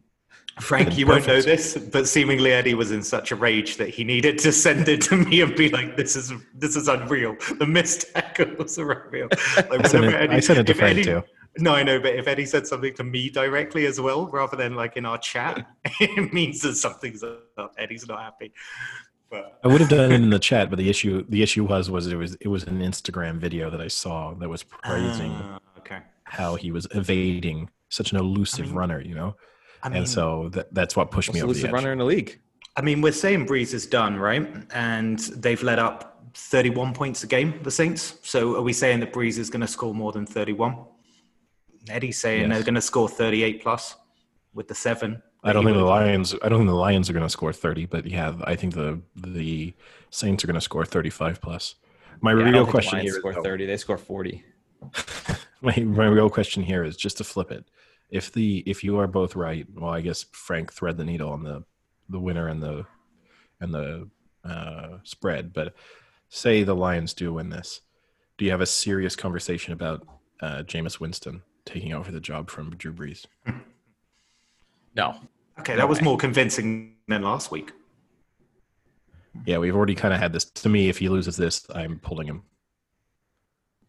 I would put in Taysom uh, Hill before I put in Winston. I to me, Taysom Hill is is the kind of quarterback that he is used as now, which is this kind of utility player who gets the occasional uh, snap. I, I wouldn't want him suddenly being under center for the entire game. So I would rather put Jameis Winston in and then have Taysom Hill still as that weapon. But I can understand if the progression was to Hill. But to me, if if they lose this game, Brees loses the starting job. It won't that happen, is, but you'd be a you'd be a you'd, oh, you'd be a hell of a coach to do that. no, you'd just be Eddie. You'd just be Eddie. Heartless, heartless Eddie. I mean, Eddie, you you got the pick last Thursday, so you can kick us off with this one. Are, are we going to see some more Fitz magic? Seahawks at the Dolphins, and the Seahawks are six and a half points favorites. No, we're not. Um, even the, well, here's here's the thing: is Fitz, Fitzpatrick might still put up some big yards just because the Seahawks defensively are awful. I mean, he's putting up 500, right? That's the average. We're saying if we're saying that the Dolphins are putting up 500 yards in this game. Under 500, I will say, but they will. But the Saints, I think. I mean, the Saints, the Seahawks. This is a good matchup for them.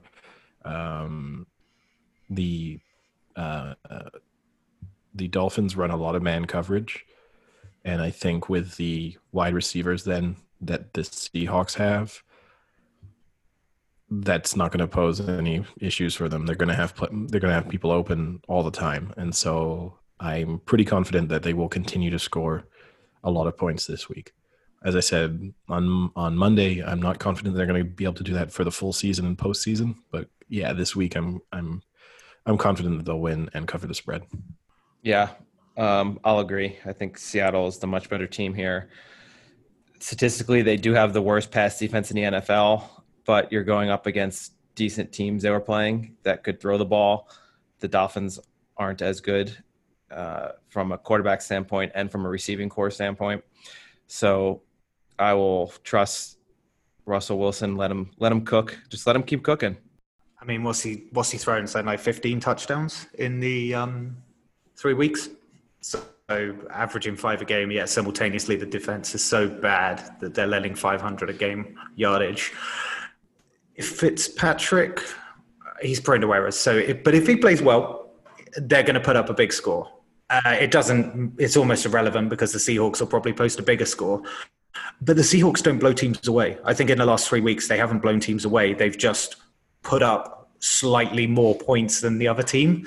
And for me, this is going to annoy me, and I know you guys will bite me back, but the Seahawks will win, but I think it will be closer than six and a half suggests because I just think they're so defensively prone to letting yardage that they can't get away from teams. And for that reason, I'll probably take the Seahawks, but I think it will be closer than six and a half suggests just because it's, it's ridiculously unpredictable, but the Seahawks don't blow teams away. So. Cool. Another one back on in the contest. At least I get the money line on it, right? so, um, Frank, you can kick us off. Uh, Giants at the Rams, and the Rams are 12 and a half point favorites. Do we talk about this, or we all just go in Rams 12 and a half? Oh, I'll go Rams, Rams. Pretty easy.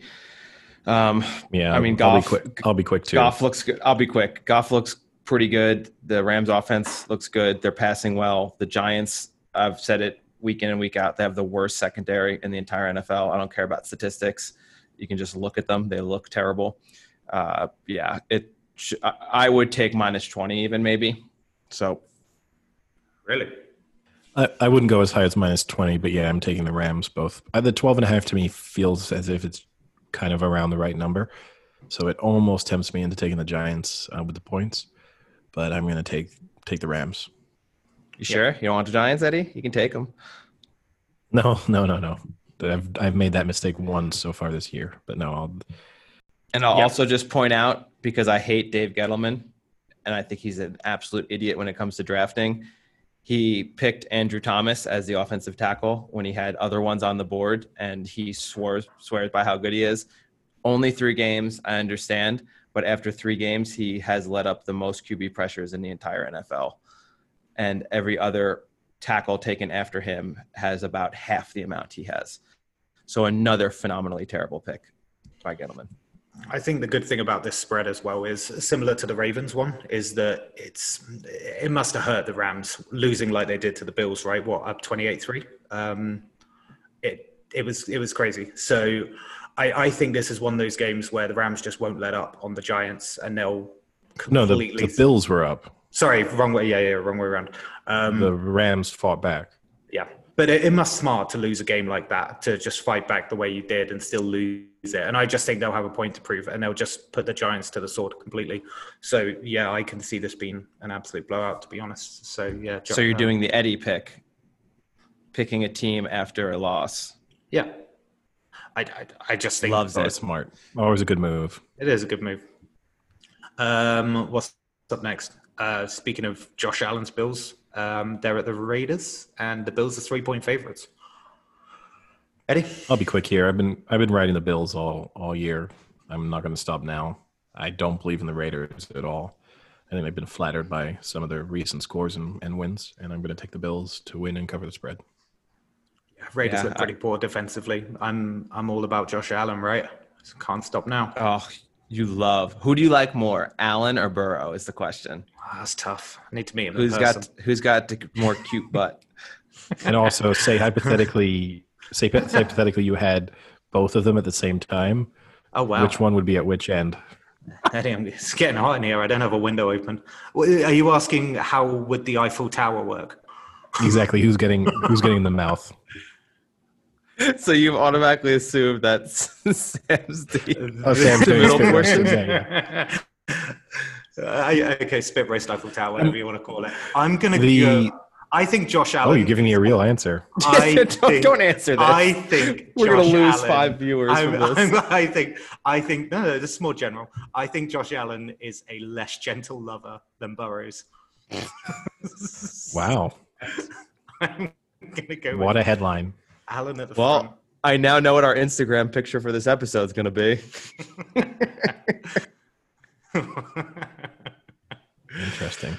That is the type of football analysis that you will get nowhere else. That's true. Yeah. The variation, how we've all got to the same bills covering the spread, is very different. Some podcasts may tell you Josh Allen is a tough guy. Some may even tell you he's a tough lover, but none of them will ever tell you where he would lie in an Eiffel Tower situation, except this one. Yeah. We're finding our Um, niche. Essentially, game of the week. Pats at the Chiefs. Um, Chiefs are six. So and a I half went Bills favourites. Bills for that one as well. Yeah, I, I got that. Okay. Um, I, I think game of the week, right? Pats at the Chiefs.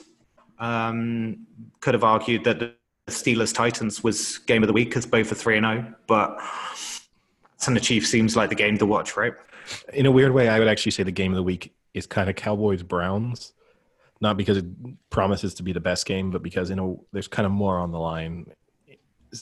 There's a lot on the line here for the Pats, just because if the Bills win and the Pats lose, it starts to become hard for them to win the division. But there's not a lot on the line here for the Chiefs. Uh, I do think this is a really nice for them to play the the the Patriots the week after having played the Ravens because you've just had to deal with one mobile quarterback and you're going into a system you're playing kind of a similar system the following week. So that's sort of nice for them in terms of preparing. I'm disappointed because this line was seven and it's moved to six and a half. I'm i'm happy about that because i'm going to pick the chiefs so it dropping under seven is nice but i'm disappointed because i had the stat that this was only the third time. I had it too. the third time in 18 years that they've been favored they've been underdogs by seven or more points so Oh, mine's a little different, Eddie. stat- oh really what was yours It's been 19 years since the Pats failed to cover as a seven plus point underdog. Yeah, I guess though, when you then know my stat and that's that Yeah. it's only they've only been underdogs by seven points twice. It's not that's not that meaningful. Yeah. But but uh yeah, no, I'm taking I'm taking the Chiefs. Yeah, I'm I'm going Chiefs as well, and um, I think they'll cover that six and a half. And I, I I actually had a well, I think a similar point really that they're playing against um, a quarterback that plays very similar to Lamar Jackson, and for that reason, I can't really see how the Chiefs would somehow underperform against what is a you know not a hugely worse team, but a slightly worse team, uh, given similar circumstance, similar environment, similar everything. So I think six and a half, and I think they'll cover it. Yep. Um, I'm gonna go Chiefs to win, Chiefs to cover. I am. I can't wait to hear because I'm sure we will that the Pats are gonna do the let's run the ball and slow the game down to slow down the Chiefs. And I still to this day really don't understand what that means because yes, maybe the Chiefs won't score 45, but if they score on 90% of their possessions anyway, they're going to score less, but they're still going to be scoring the same, like percentage wise. So unless you can still keep up with them, even though you're slowing the game down, if you can't score every drive as well, then you're going to lose no matter what, whether it's, you know, the Chiefs scoring 40 or the Chiefs scoring 30. So either way, I think the Chiefs are going to win. And now that it's under seven, I definitely think the Chiefs should cover that. Um, next game's Eagles at the 49ers. The spread's seven point favorites for the Niners. Um, I think I saw that was it Mostert, Garoppolo, and Kittle might be back. Is, is that is that true? If so, the seven seems crazy. I think Kittle Yeah, for it seemed- sure. Yeah. Garoppolo Yeah, I mean- maybe, and even uh, what? How, I forget how you say his Mostert. name. Mostert, yeah. Mostert. Mostert. I think I think um Mostert and uh Jimmy G kind of don't matter that much. Even Kittle, when you look at how they managed to, I actually think in the long run, some of these injuries will benefit the Niners because it's made them get other receivers involved in the game in a way that they wouldn't have done.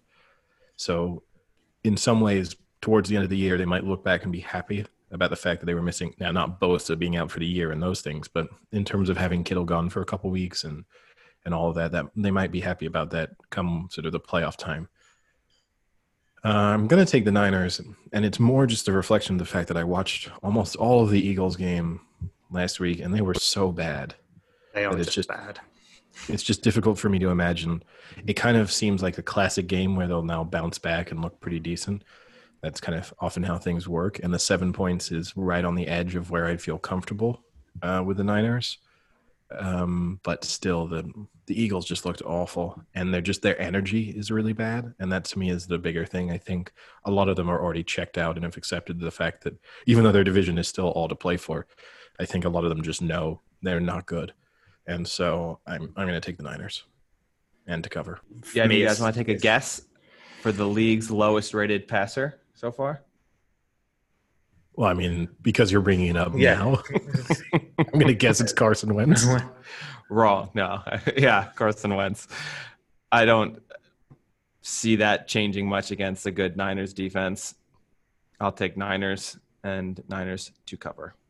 Yeah. And I hope Jimmy G doesn't come back because Nick Mullens is better anyway. So across the board then. So, um, well, final game, but I think what will be good is probably to get the Steelers Titans opinion anyway. But um, Falcons at the Packers. So, I mean, the question is, how late in the game are the Packers going to be behind before they win? Yeah, I, I don't think that scenario is going to happen again.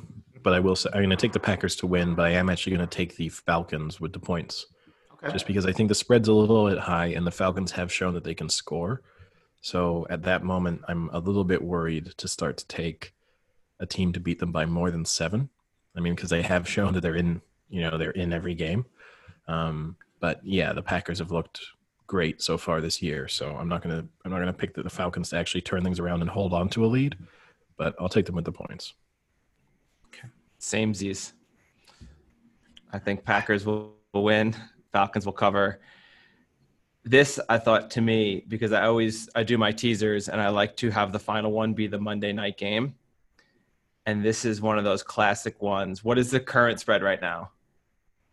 Um, so at the moment, it's seven. Oh, do you mean Seven. r- right now it hasn't moved over? So Okay, seven. So would you rather have Packers minus one or Falcons plus 13? I know it sounds odd because I've taken the Falcons with the points, but I'd rather have the Pal- the Packers minus one.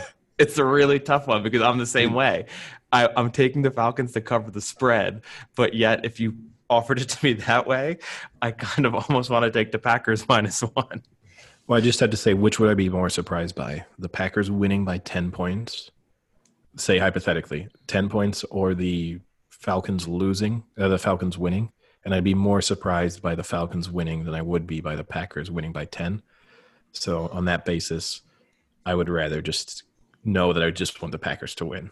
I'm I'm going Packers, but I, I I go against you. I think they'll cover that spread. Um, not much to say really. Glad I, to I- hear I, it. just I just think it's tough. I, di- I just think it's tough with that Falcons team. I just I just don't think they understand how to win um, with that problem of the collapsing that they keep happening. And I, I just think for that reason, then I don't know. I just can't see it. I can't see it anymore. I haven't actually backed them that often as you two, so I think I would say you guys are probably doing it more on like your past bets. But yeah, I'm going to go with the Packers to cover that spread. I think Rodgers looks great, and I think that will be to the Pack, uh, Falcons' detriment. So, um, do you guys want to give your Titans Steelers, or does it not matter? We, I would have taken the Steelers, but we- I'm not going to. we- I'm not going to go too in depth. do we put it in there because when they do play, we run it against week three? Uh, sorry, week four. No, No. no, because I you could you I could make my pick now, and then you tell me when they play like Big Ben's out, and I'm I don't want my pick to be locked in. That's the Big choice Ben's dead. That's the anti-post choice you make, non-runner. No bet. Okay, yeah, I've got Big Ben as a non-runner. non-runner, no bet. All right. So um, I guess what's your pick? So um, Frank's gone Burrows. What is it? Over three hundred. Yeah. I love it. A couple of lines you teased in there already. Um, which one are you posting? so my bet of the week is going to be I'm going to go for another one of my little little accumulators, um, but I'm going to be so I'm going to take the Colts to win, Mhm. the Saints to win, and the Seahawks to win, and uh, that pays three point three seven. I like the Colts as well. I, I think that's a pretty good one. Um, I'm going to go to Bengals. bit of Burrow's magic there. Man, you love the fucking Bengals. I, That's it's, really it's, bold. it's really interesting. I just think it's going to be good value against the Jags. I just, I just see it there. Um, t- to be fair, I, I wouldn't even know what else really. There's a couple of other ones I like, but I'd probably, I'd probably just actually take uh, the Colts on the spread and the Bengals to win outright. I think that'll probably pay like a two, two and a half to one. So, yeah, I'll probably go with that as my pick. You have to find me what the current um, odds are for Burrow over 300, or we might have to wait until Sunday to see it. Yeah, I think I you're gonna have to you're gonna have to wait on that one. A lot of the a lot of the player props don't don't come up until till later on. Yeah, yeah. And to now, for now that. I've tipped it, who knows what it's going to come out as? Oh yeah, the line's definitely gonna shift. Yeah. all right. So which one? Which one are you guys watching? Like, if you if you had like a star game to watch there, Browns. Early game, I'll probably mostly focus on the focus on the Browns, Cowboys, then the Chiefs, Patriots, and then obviously the Niners, Eagles. Cool. Yeah, for me, I have to watch the Giants, unfortunately. So, but that is the afternoon game, which is nice because there's not many afternoon games, except you said the um, the Chiefs. are the Chiefs, Pa- right? Chiefs, Patriots is an afternoon game. Yeah, so that's fine though, because then I can put the Chiefs on the TV because I'm sure that one will be on CBS, and then I can just put the Giants on my laptop so I can smash my laptop and break it. the Bills Nice. Raiders is the is the other afternoon game, so that's that's a pretty intriguing game as well. Yeah, I think I I think for me, I want to watch the uh, Dolphins Seahawks. I think that would be a good one. I think we've got massive score there, um, so I, I think I want to watch that one. And I just want to say, if my bet of the week wins, because they're all early games, I'm going to then advise rolling it all over onto the Chiefs, Rams, Bills money line. So you can you could kind of think of it as a six. You could kind of think of it as a sixfold, but it's not really. But uh, that's that pays two point four three on that on that threefold. So you don't fancy the sixfold? I just I sometimes like the idea that you like you you you separate it because even though it's two three folds, I feel mentally as if you're less likely to win a six fold than you are to win two three folds. There's absolutely zero logic behind that, but it's just the way I feel in my head. There's Wait, a superstition coming. why don't you there. also just throw in the Niners in there? I'm, I'm not- I'm not. I'm. I'm not. I- I'm leaving the Niners out from. I'm. I'm. I'm calling them a soft stay away for most people. I think. Oh, Eddie, not so confident on the Niners anymore. Niners Nation's going to be furious when they hear this. Yeah. Yeah. Sometimes. Sometimes you just get a feeling, and, and this is one of those weeks. Just. Just have that feeling. You've got a feeling. Exactly. Yeah. You ruined my eardrums with that pitch. Then just before we go to the arc preview, because I know that we'll have a lot of people interested in, in our picks for that. Just worth noting, I'm sure Sam has seen, but maybe Frank, you haven't, that there was the Champions League draw today for the group stages. And doesn't we don't need to go into too much detail about it, but I will say interesting that Juventus and Barcelona have been drawn in the same group, which means that Messi and Ronaldo will play against each other for the first time in the group stage of the Champions League. So that's the kind of highlight but apart from that, a few other interesting matchups with PSG being in the same group as Manchester United. And uh, also, you have uh, Real Madrid and Inter Milan in the same group, and Bayern Munich and Atletico Madrid in the same group. So, a few sort of marquee matchups in the group stage. Real Madrid and who? Inter Milan. Oh, okay. And when does that start? Oh, once they're back, they have the international break coming up, and then they go back, and so a couple weeks away. Um, Okay. the the one thing that's interesting to note is usually Manchester City are tremendously unlucky with their groups and just their draw overall, but this time they've actually been given a fairly easy group with Porto, Olympiacos, and Marseille. So at least Manchester City might be in an opportunity have the chance to kind of occasionally rest players in the Champions League group stages, which would be new for them, yeah, and also progress relatively easily. It's kind of like a Europa League tricky group, isn't it? That one, and then Man Yeah. City is like the standout. Although Liverpool have also have have a relatively easy group, and that they got Ajax, Atalanta, and Midtjylland. And although Atalanta did well in the Champions League last year, and Ajax over the past couple of years have been consistently good in Europe, you'd still say Liverpool will look at that and think that they it's relatively straightforward. So, which one are you marking as like the group of death then? Um, I would actually say the PSG United group because you also have Leipzig in there, so that's a tricky match. Um, apart from that, it's tough to pick out a group where there's three really difficult. You know, there's there's obviously tough group, tough top two, but it tends to drop off in the for the third or fourth place teams. For example, with the Juventus Barcelona group, I don't think either of them will be worried about playing Dynamo Kiev or Ferencvaros, however you're supposed to say it. Ferencvaros, yeah. so uh, I think I think the PSG United Leipzig um, might be the only time where you think that one of those three could finish in the top two and sort of disrupt the the two you'd think would be favorites on paper. Yeah, there's some there's some awkward groups though, like um, the Zenit group.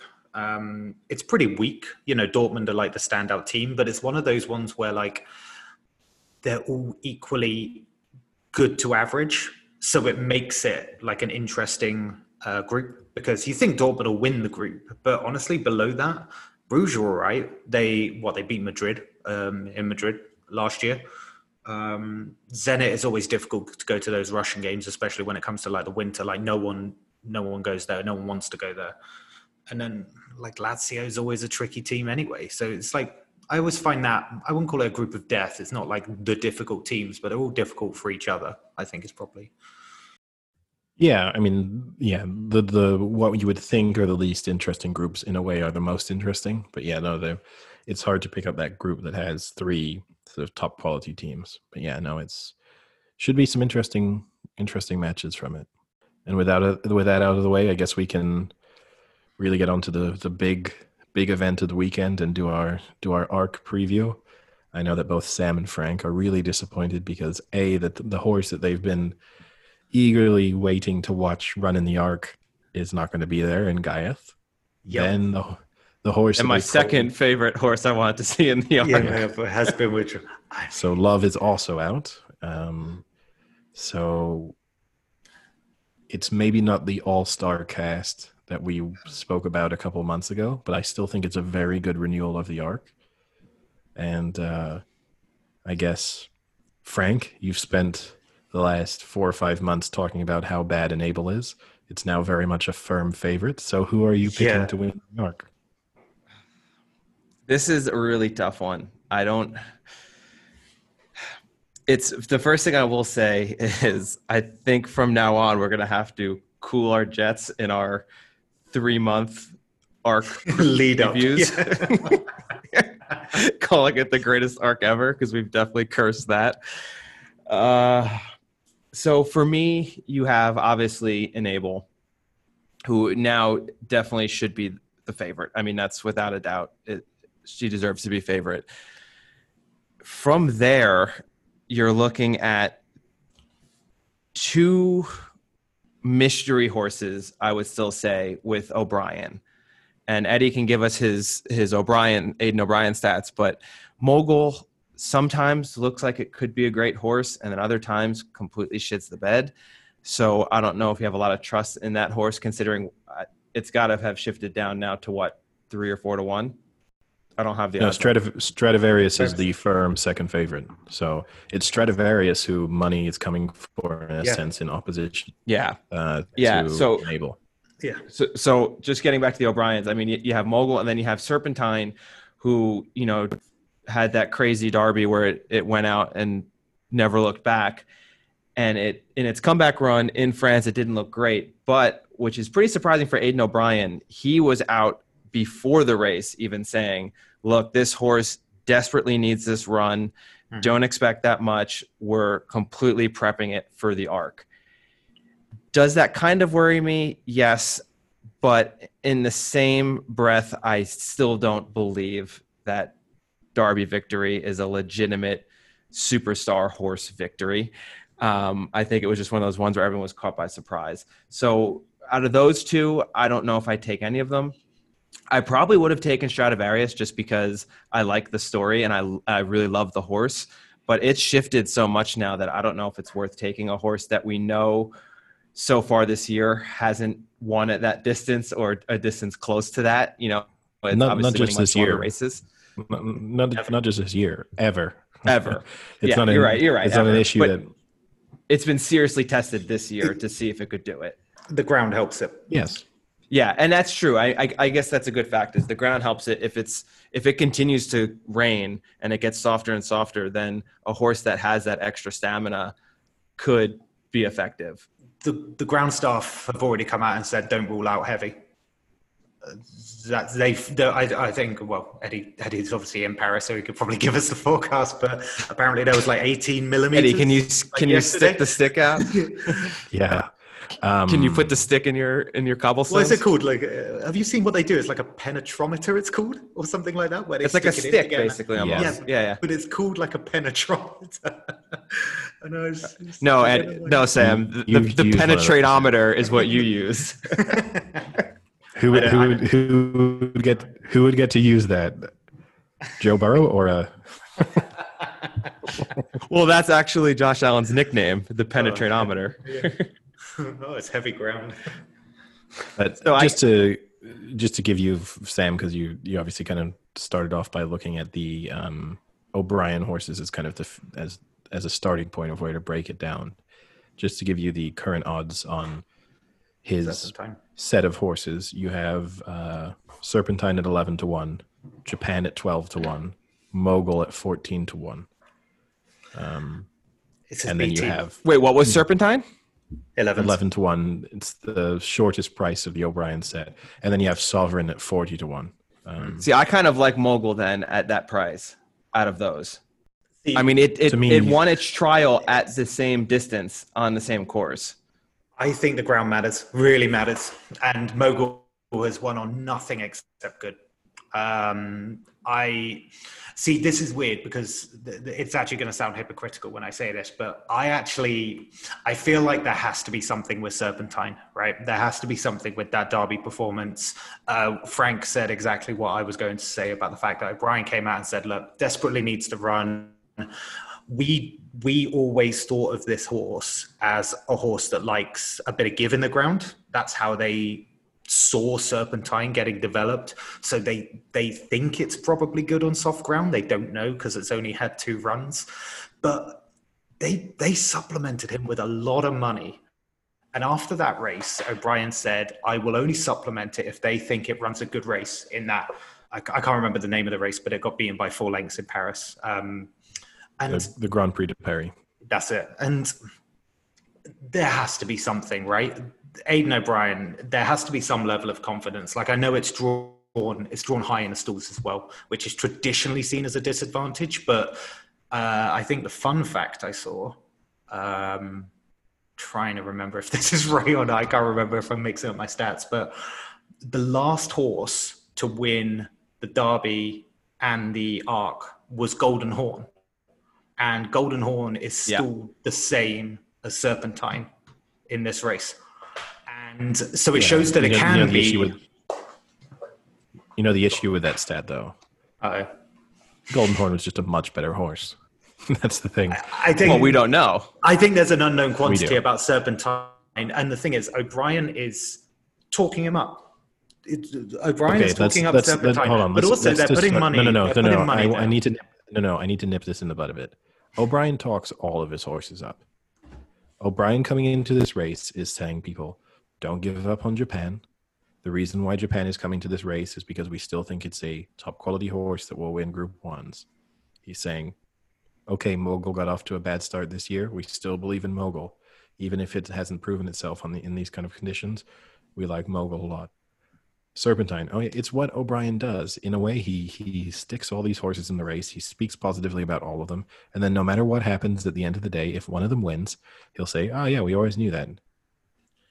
I mean, It's it's worth noting that Ryan Moore cho- is choosing Mogul well, over Serpentine. I mean, Soumillon was already on Serpentine, right?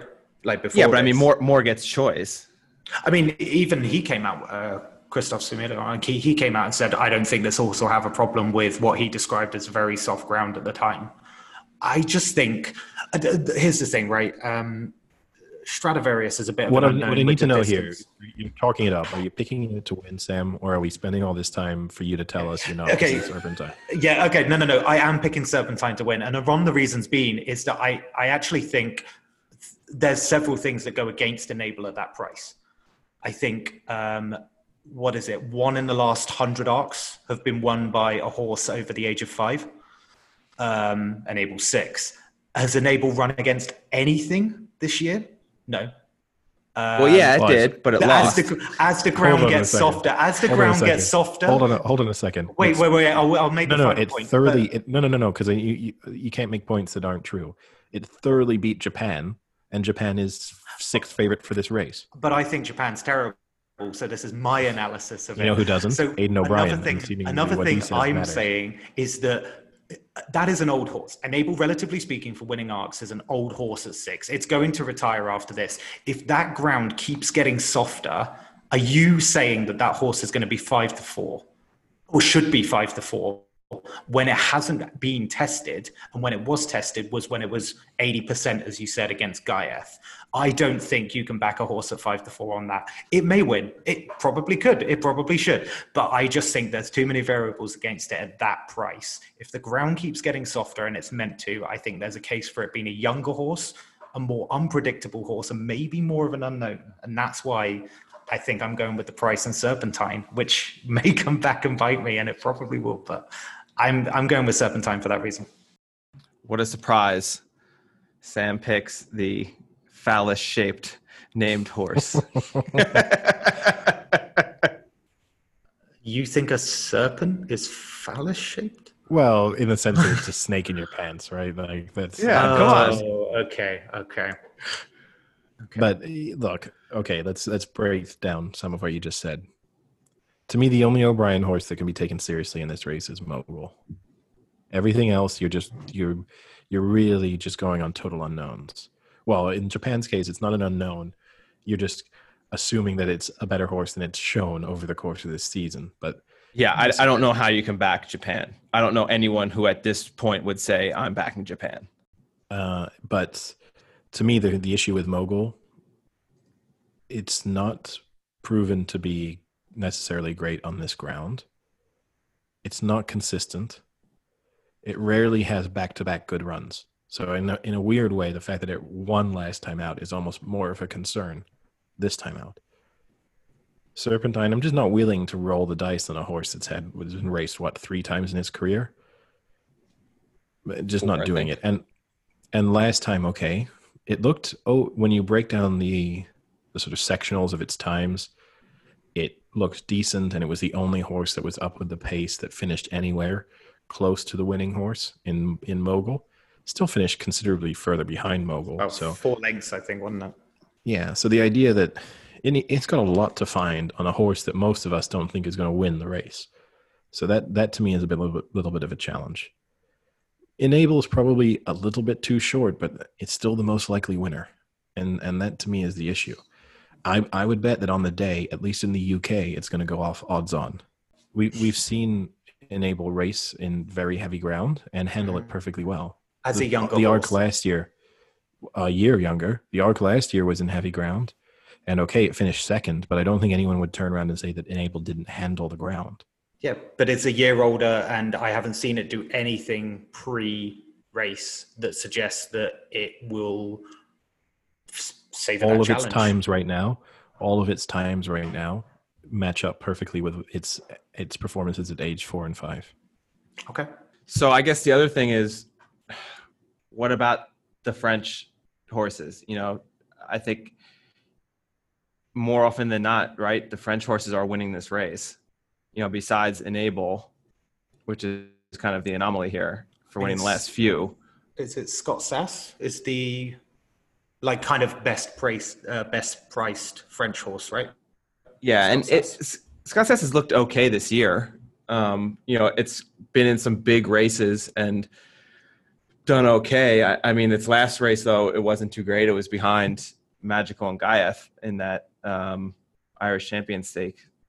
race. So maybe that was just a stepping stone. You know, they were.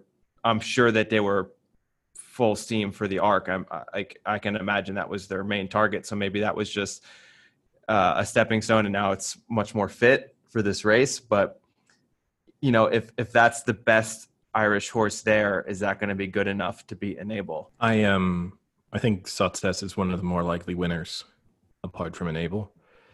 But I was pretty disappointed. Its last two outings have not been good. So I know that a couple months ago I tipped it as a sort of likely outsider. I don't have a lot of confidence in it based on those last two runs. I didn't see a lot there to like. And I think that's true of a couple of the other horses that I maybe would have been tempted. There was uh, also um, Rabiha or Rabia that uh, finished second in the in the Vermeille last time, which is a pretty decent arc trial normally.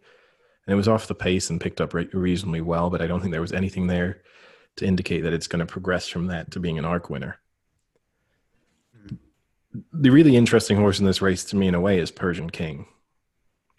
Okay. Persian King is totally untested over this distance. It's the reverse of Stradivarius, right? So you've got Stradivarius dropping down, and you have to hope that as the ground gets heavier, maybe the stamina becomes more of a question. It kind of plays into Stradivarius's hands.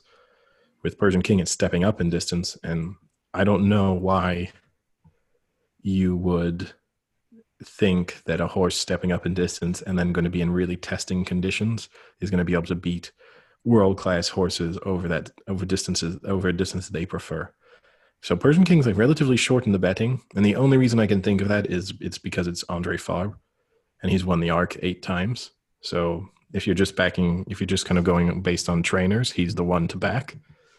But it is, it seems kind of to me when I look at it, it, it just feels like he he otherwise he wouldn't have had a horse in the race, and it just feels like he threw in a horse that he thinks has maybe a modicum of a chance as just a way of actually being able to turn up on the day and say has, says he has another horse in the arc. But the Persian Kings to me, that's the price in when I look through all the betting, that's the price that stuns me the most. Stuns is yeah, in agreed. how stuns is in how like low it is for never is. having how, raced. How short it is basically. Okay. Yeah, I would. I mean, and then given also the conditions, right? I, I wouldn't back Persian King at four, 40 to one. So the fact that you see it in some places around 14 that kind of blows my mind. Well, for I example, went back the, at 45 to 1, Eddie, so fuck off. well, when you look, for example, to me, wow. one horse that I one horse I like as an each way bet is Way to Paris, who's had his best season. I mean, mm. it hmm. goes against everything you think, Sam, because Way to Paris is seven years old. So mm. everything based in your logic should hate it.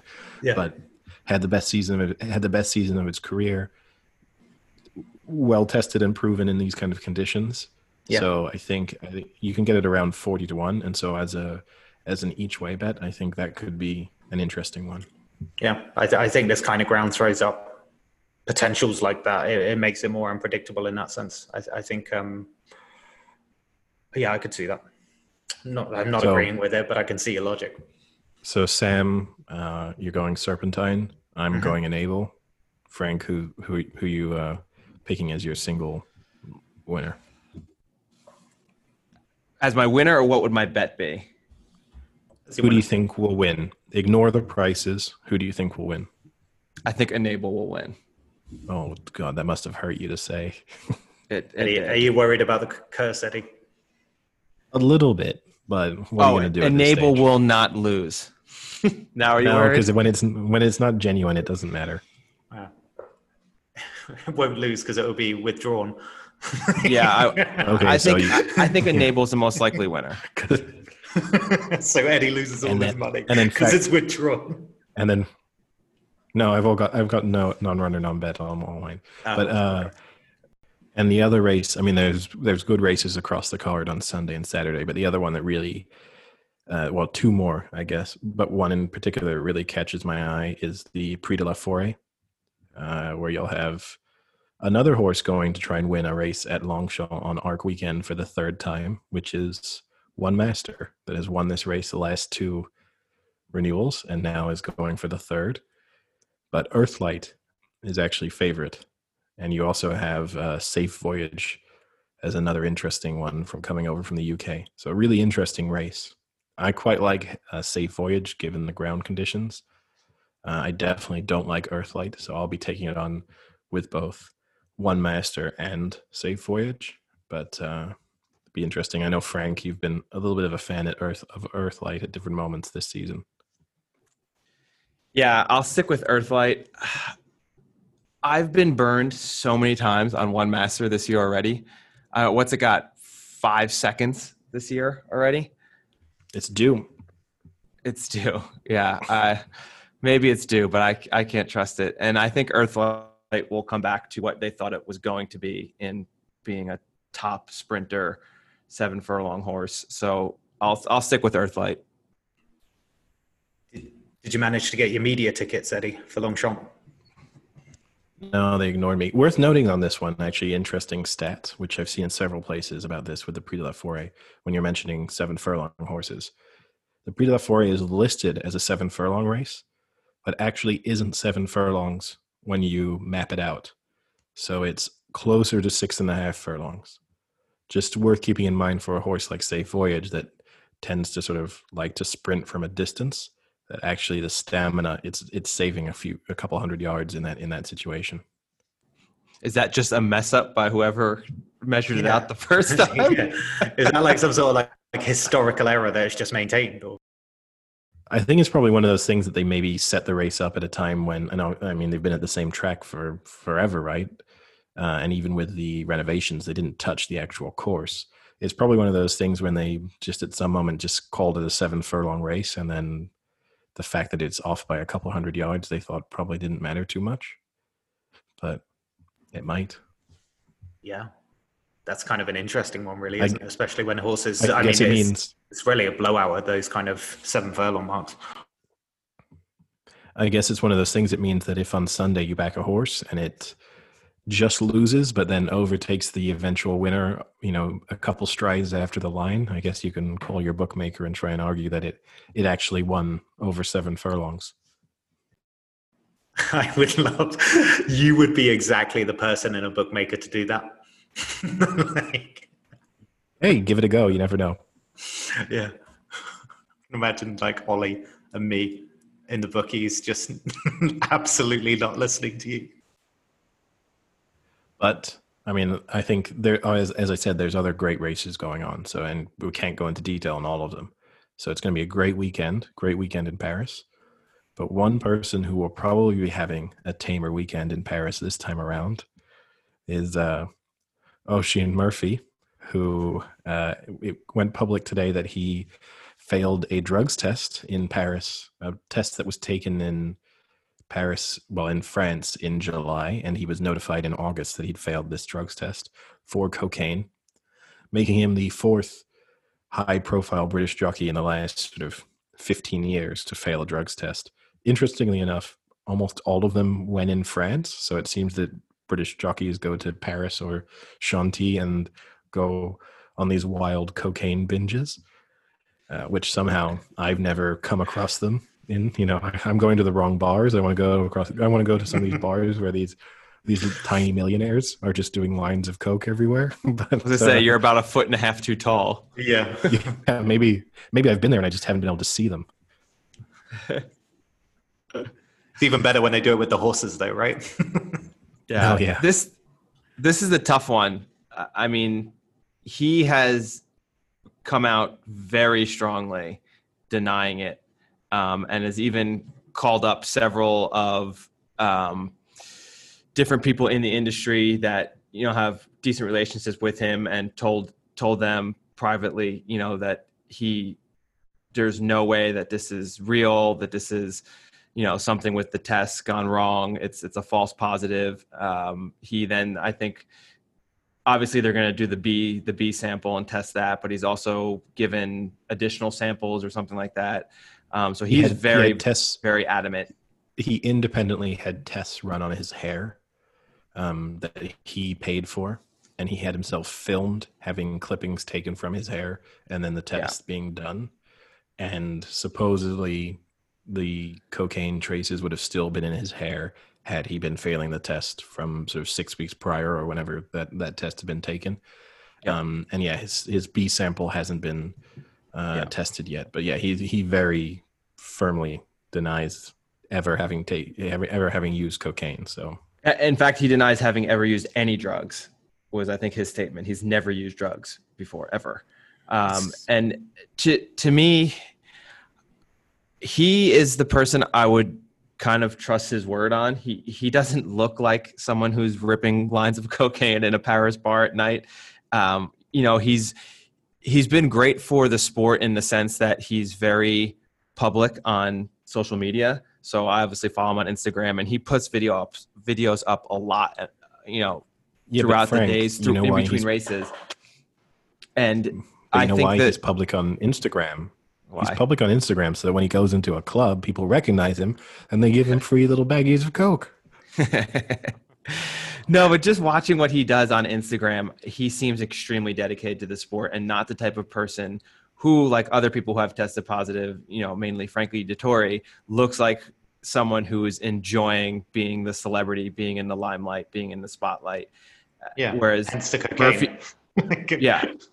Whereas Murphy kind of looks like, you know, the professional who's just doing his job day in and day out. So I, I mean, I'll take his word for it, whether we'll see. The only thing that makes me nervous, as I've pointed out to Eddie several times, is the person he's kind of taken up as his mentor that he does post with on Instagram albeit not out, but you know, when they're in the, the, the weighing room and, and the changing room, stuff like that, is in fact Dettori. And it looks like Dettori's kind of almost taken him under his wing to be like his apprentice. So in that instance, it's very, very worrying. But I, I the fact that he's come out so strongly, uh, that would really, really backfire if he came out that strongly. And it's, yeah, no, it's a bad look for him if it turns. Now, here's the thing: is mm, I don't know what happens if his B his B sample comes back positive as well. I, he can appeal it and everything, and I don't know what the then the hair follicle tests will do relative to the test that was sort of carried out by the French racing authorities. He also could be find himself because the ban is six months if he uh, is found to be positive. But he could also be in a situation where he's just banned from racing in France, but allowed to race in the UK, depending on because obviously it's two different authorities, so they might interpret the situation slightly differently. So that one's going to be an interesting one to watch. He's also lucky in the sense that he gets to appeal whatever decision is made anyway, and he'll be able to race pending the decision of his appeal. So he's going to be able to race out the remainder of this season and not miss out on any of the kind of big races coming up with Champions Day and stuff uh, midway through October. So he's, he's lucky in that respect. I got a question for you then. Which jockey would you be most surprised by if they failed a, a cocaine drugs test? Just flats. Because jumps, I, I I'd probably have a few. Just Jumps, they have to be on cocaine to do that. Just just flat, just flat racing. I mean, it's is the elephant in the room here, Ryan Moore. I mean, I can't imagine him. I I can't even imagine him understanding cocaine. But you know, maybe that's why he shies away from the limelight, and maybe that's why he doesn't like interviews because he's just absolutely tripping balls, and so he he just hates being put. His paranoia and stuff really sets in, so he doesn't like being. He doesn't want to be filmed on camera while he goes, "Oh, it was really good beating that dragon in this race." I can just imagine this scenario where, like, Ryan Moore, we see him the every day when he's not on the horse because obviously he's um, mellowed out, he's not on cocaine. But actually, him going absolutely mental whipping a horse might be the effects of the cocaine on Ryan Moore. Is that he's not actually a jockey? It's just when he gets on a horse, he just likes to absolutely smack it. Yep. yeah, Ryan Moore would be a good one, I think. Holly Doyle. Does Holly Doyle look like the uh, yeah, Holly, the Do- Holly Doyle. user? Holly Doyle might, but it might that might just be a you know weird way an element of sexism that I that I think that a man is more likely to do cocaine than a woman. But yeah, Well, I think I, I I don't think that's sexist. I think the statistics show that. No, I know, but you still see what I mean. And when I'm judging the Yeah. individual in the same industry, that I'm, but yeah, probably, yeah. But she doesn't seem like Doyle. a druggie. No, I'll tell you who I could see. William Buick. Wow, he he's got that like Godolphin vibe with him where like he Yeah. flies private. You know, he's Yeah. always on like these fancy charters going to Dubai all the time. he's a victim of connection. The- I was going to say um, he's he's a victim of connection because all he does is uh, rise for the light of prestige, and I imagine he's probably a victim of the environment that that falls in. in. To me, there's one obvious pick though as a likely candidate, and that's Doyle because I could imagine just Doyle Doyle! raging on cocaine, shouting the Doiler and telling people to call him the Doiler as he slaps them really hard on his on their back.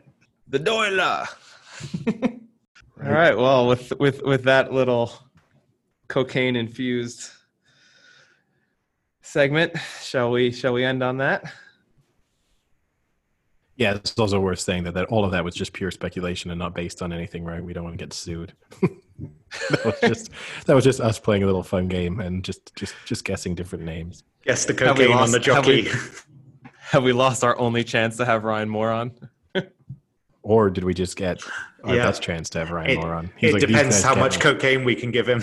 All right. Well, good luck in the bets this week. Be interesting to see what Enable does. A lot riding on this for Eddie, I believe, more than us now. I mean, uh, the thing, the biggest thing that's riding on it for me is that I, you know, feel like it's one of those horses that everyone's similar to Battaash in that sense, where you feel like you have a real attachment to it. Oh, I also do to Stradivarius, but because Stradivarius isn't racing on the rate sort of in a situation in which I expect it to win, I'm not going to be disappointed to see it lose. To me, it will just be more. It was really disappointing watching Enable lose in the arc last year, and it will be disappointing to see it again. Just be kind of a sad ending to a very, very good career. Good luck. And good night. Talk to you boys later. See ya. Ariel.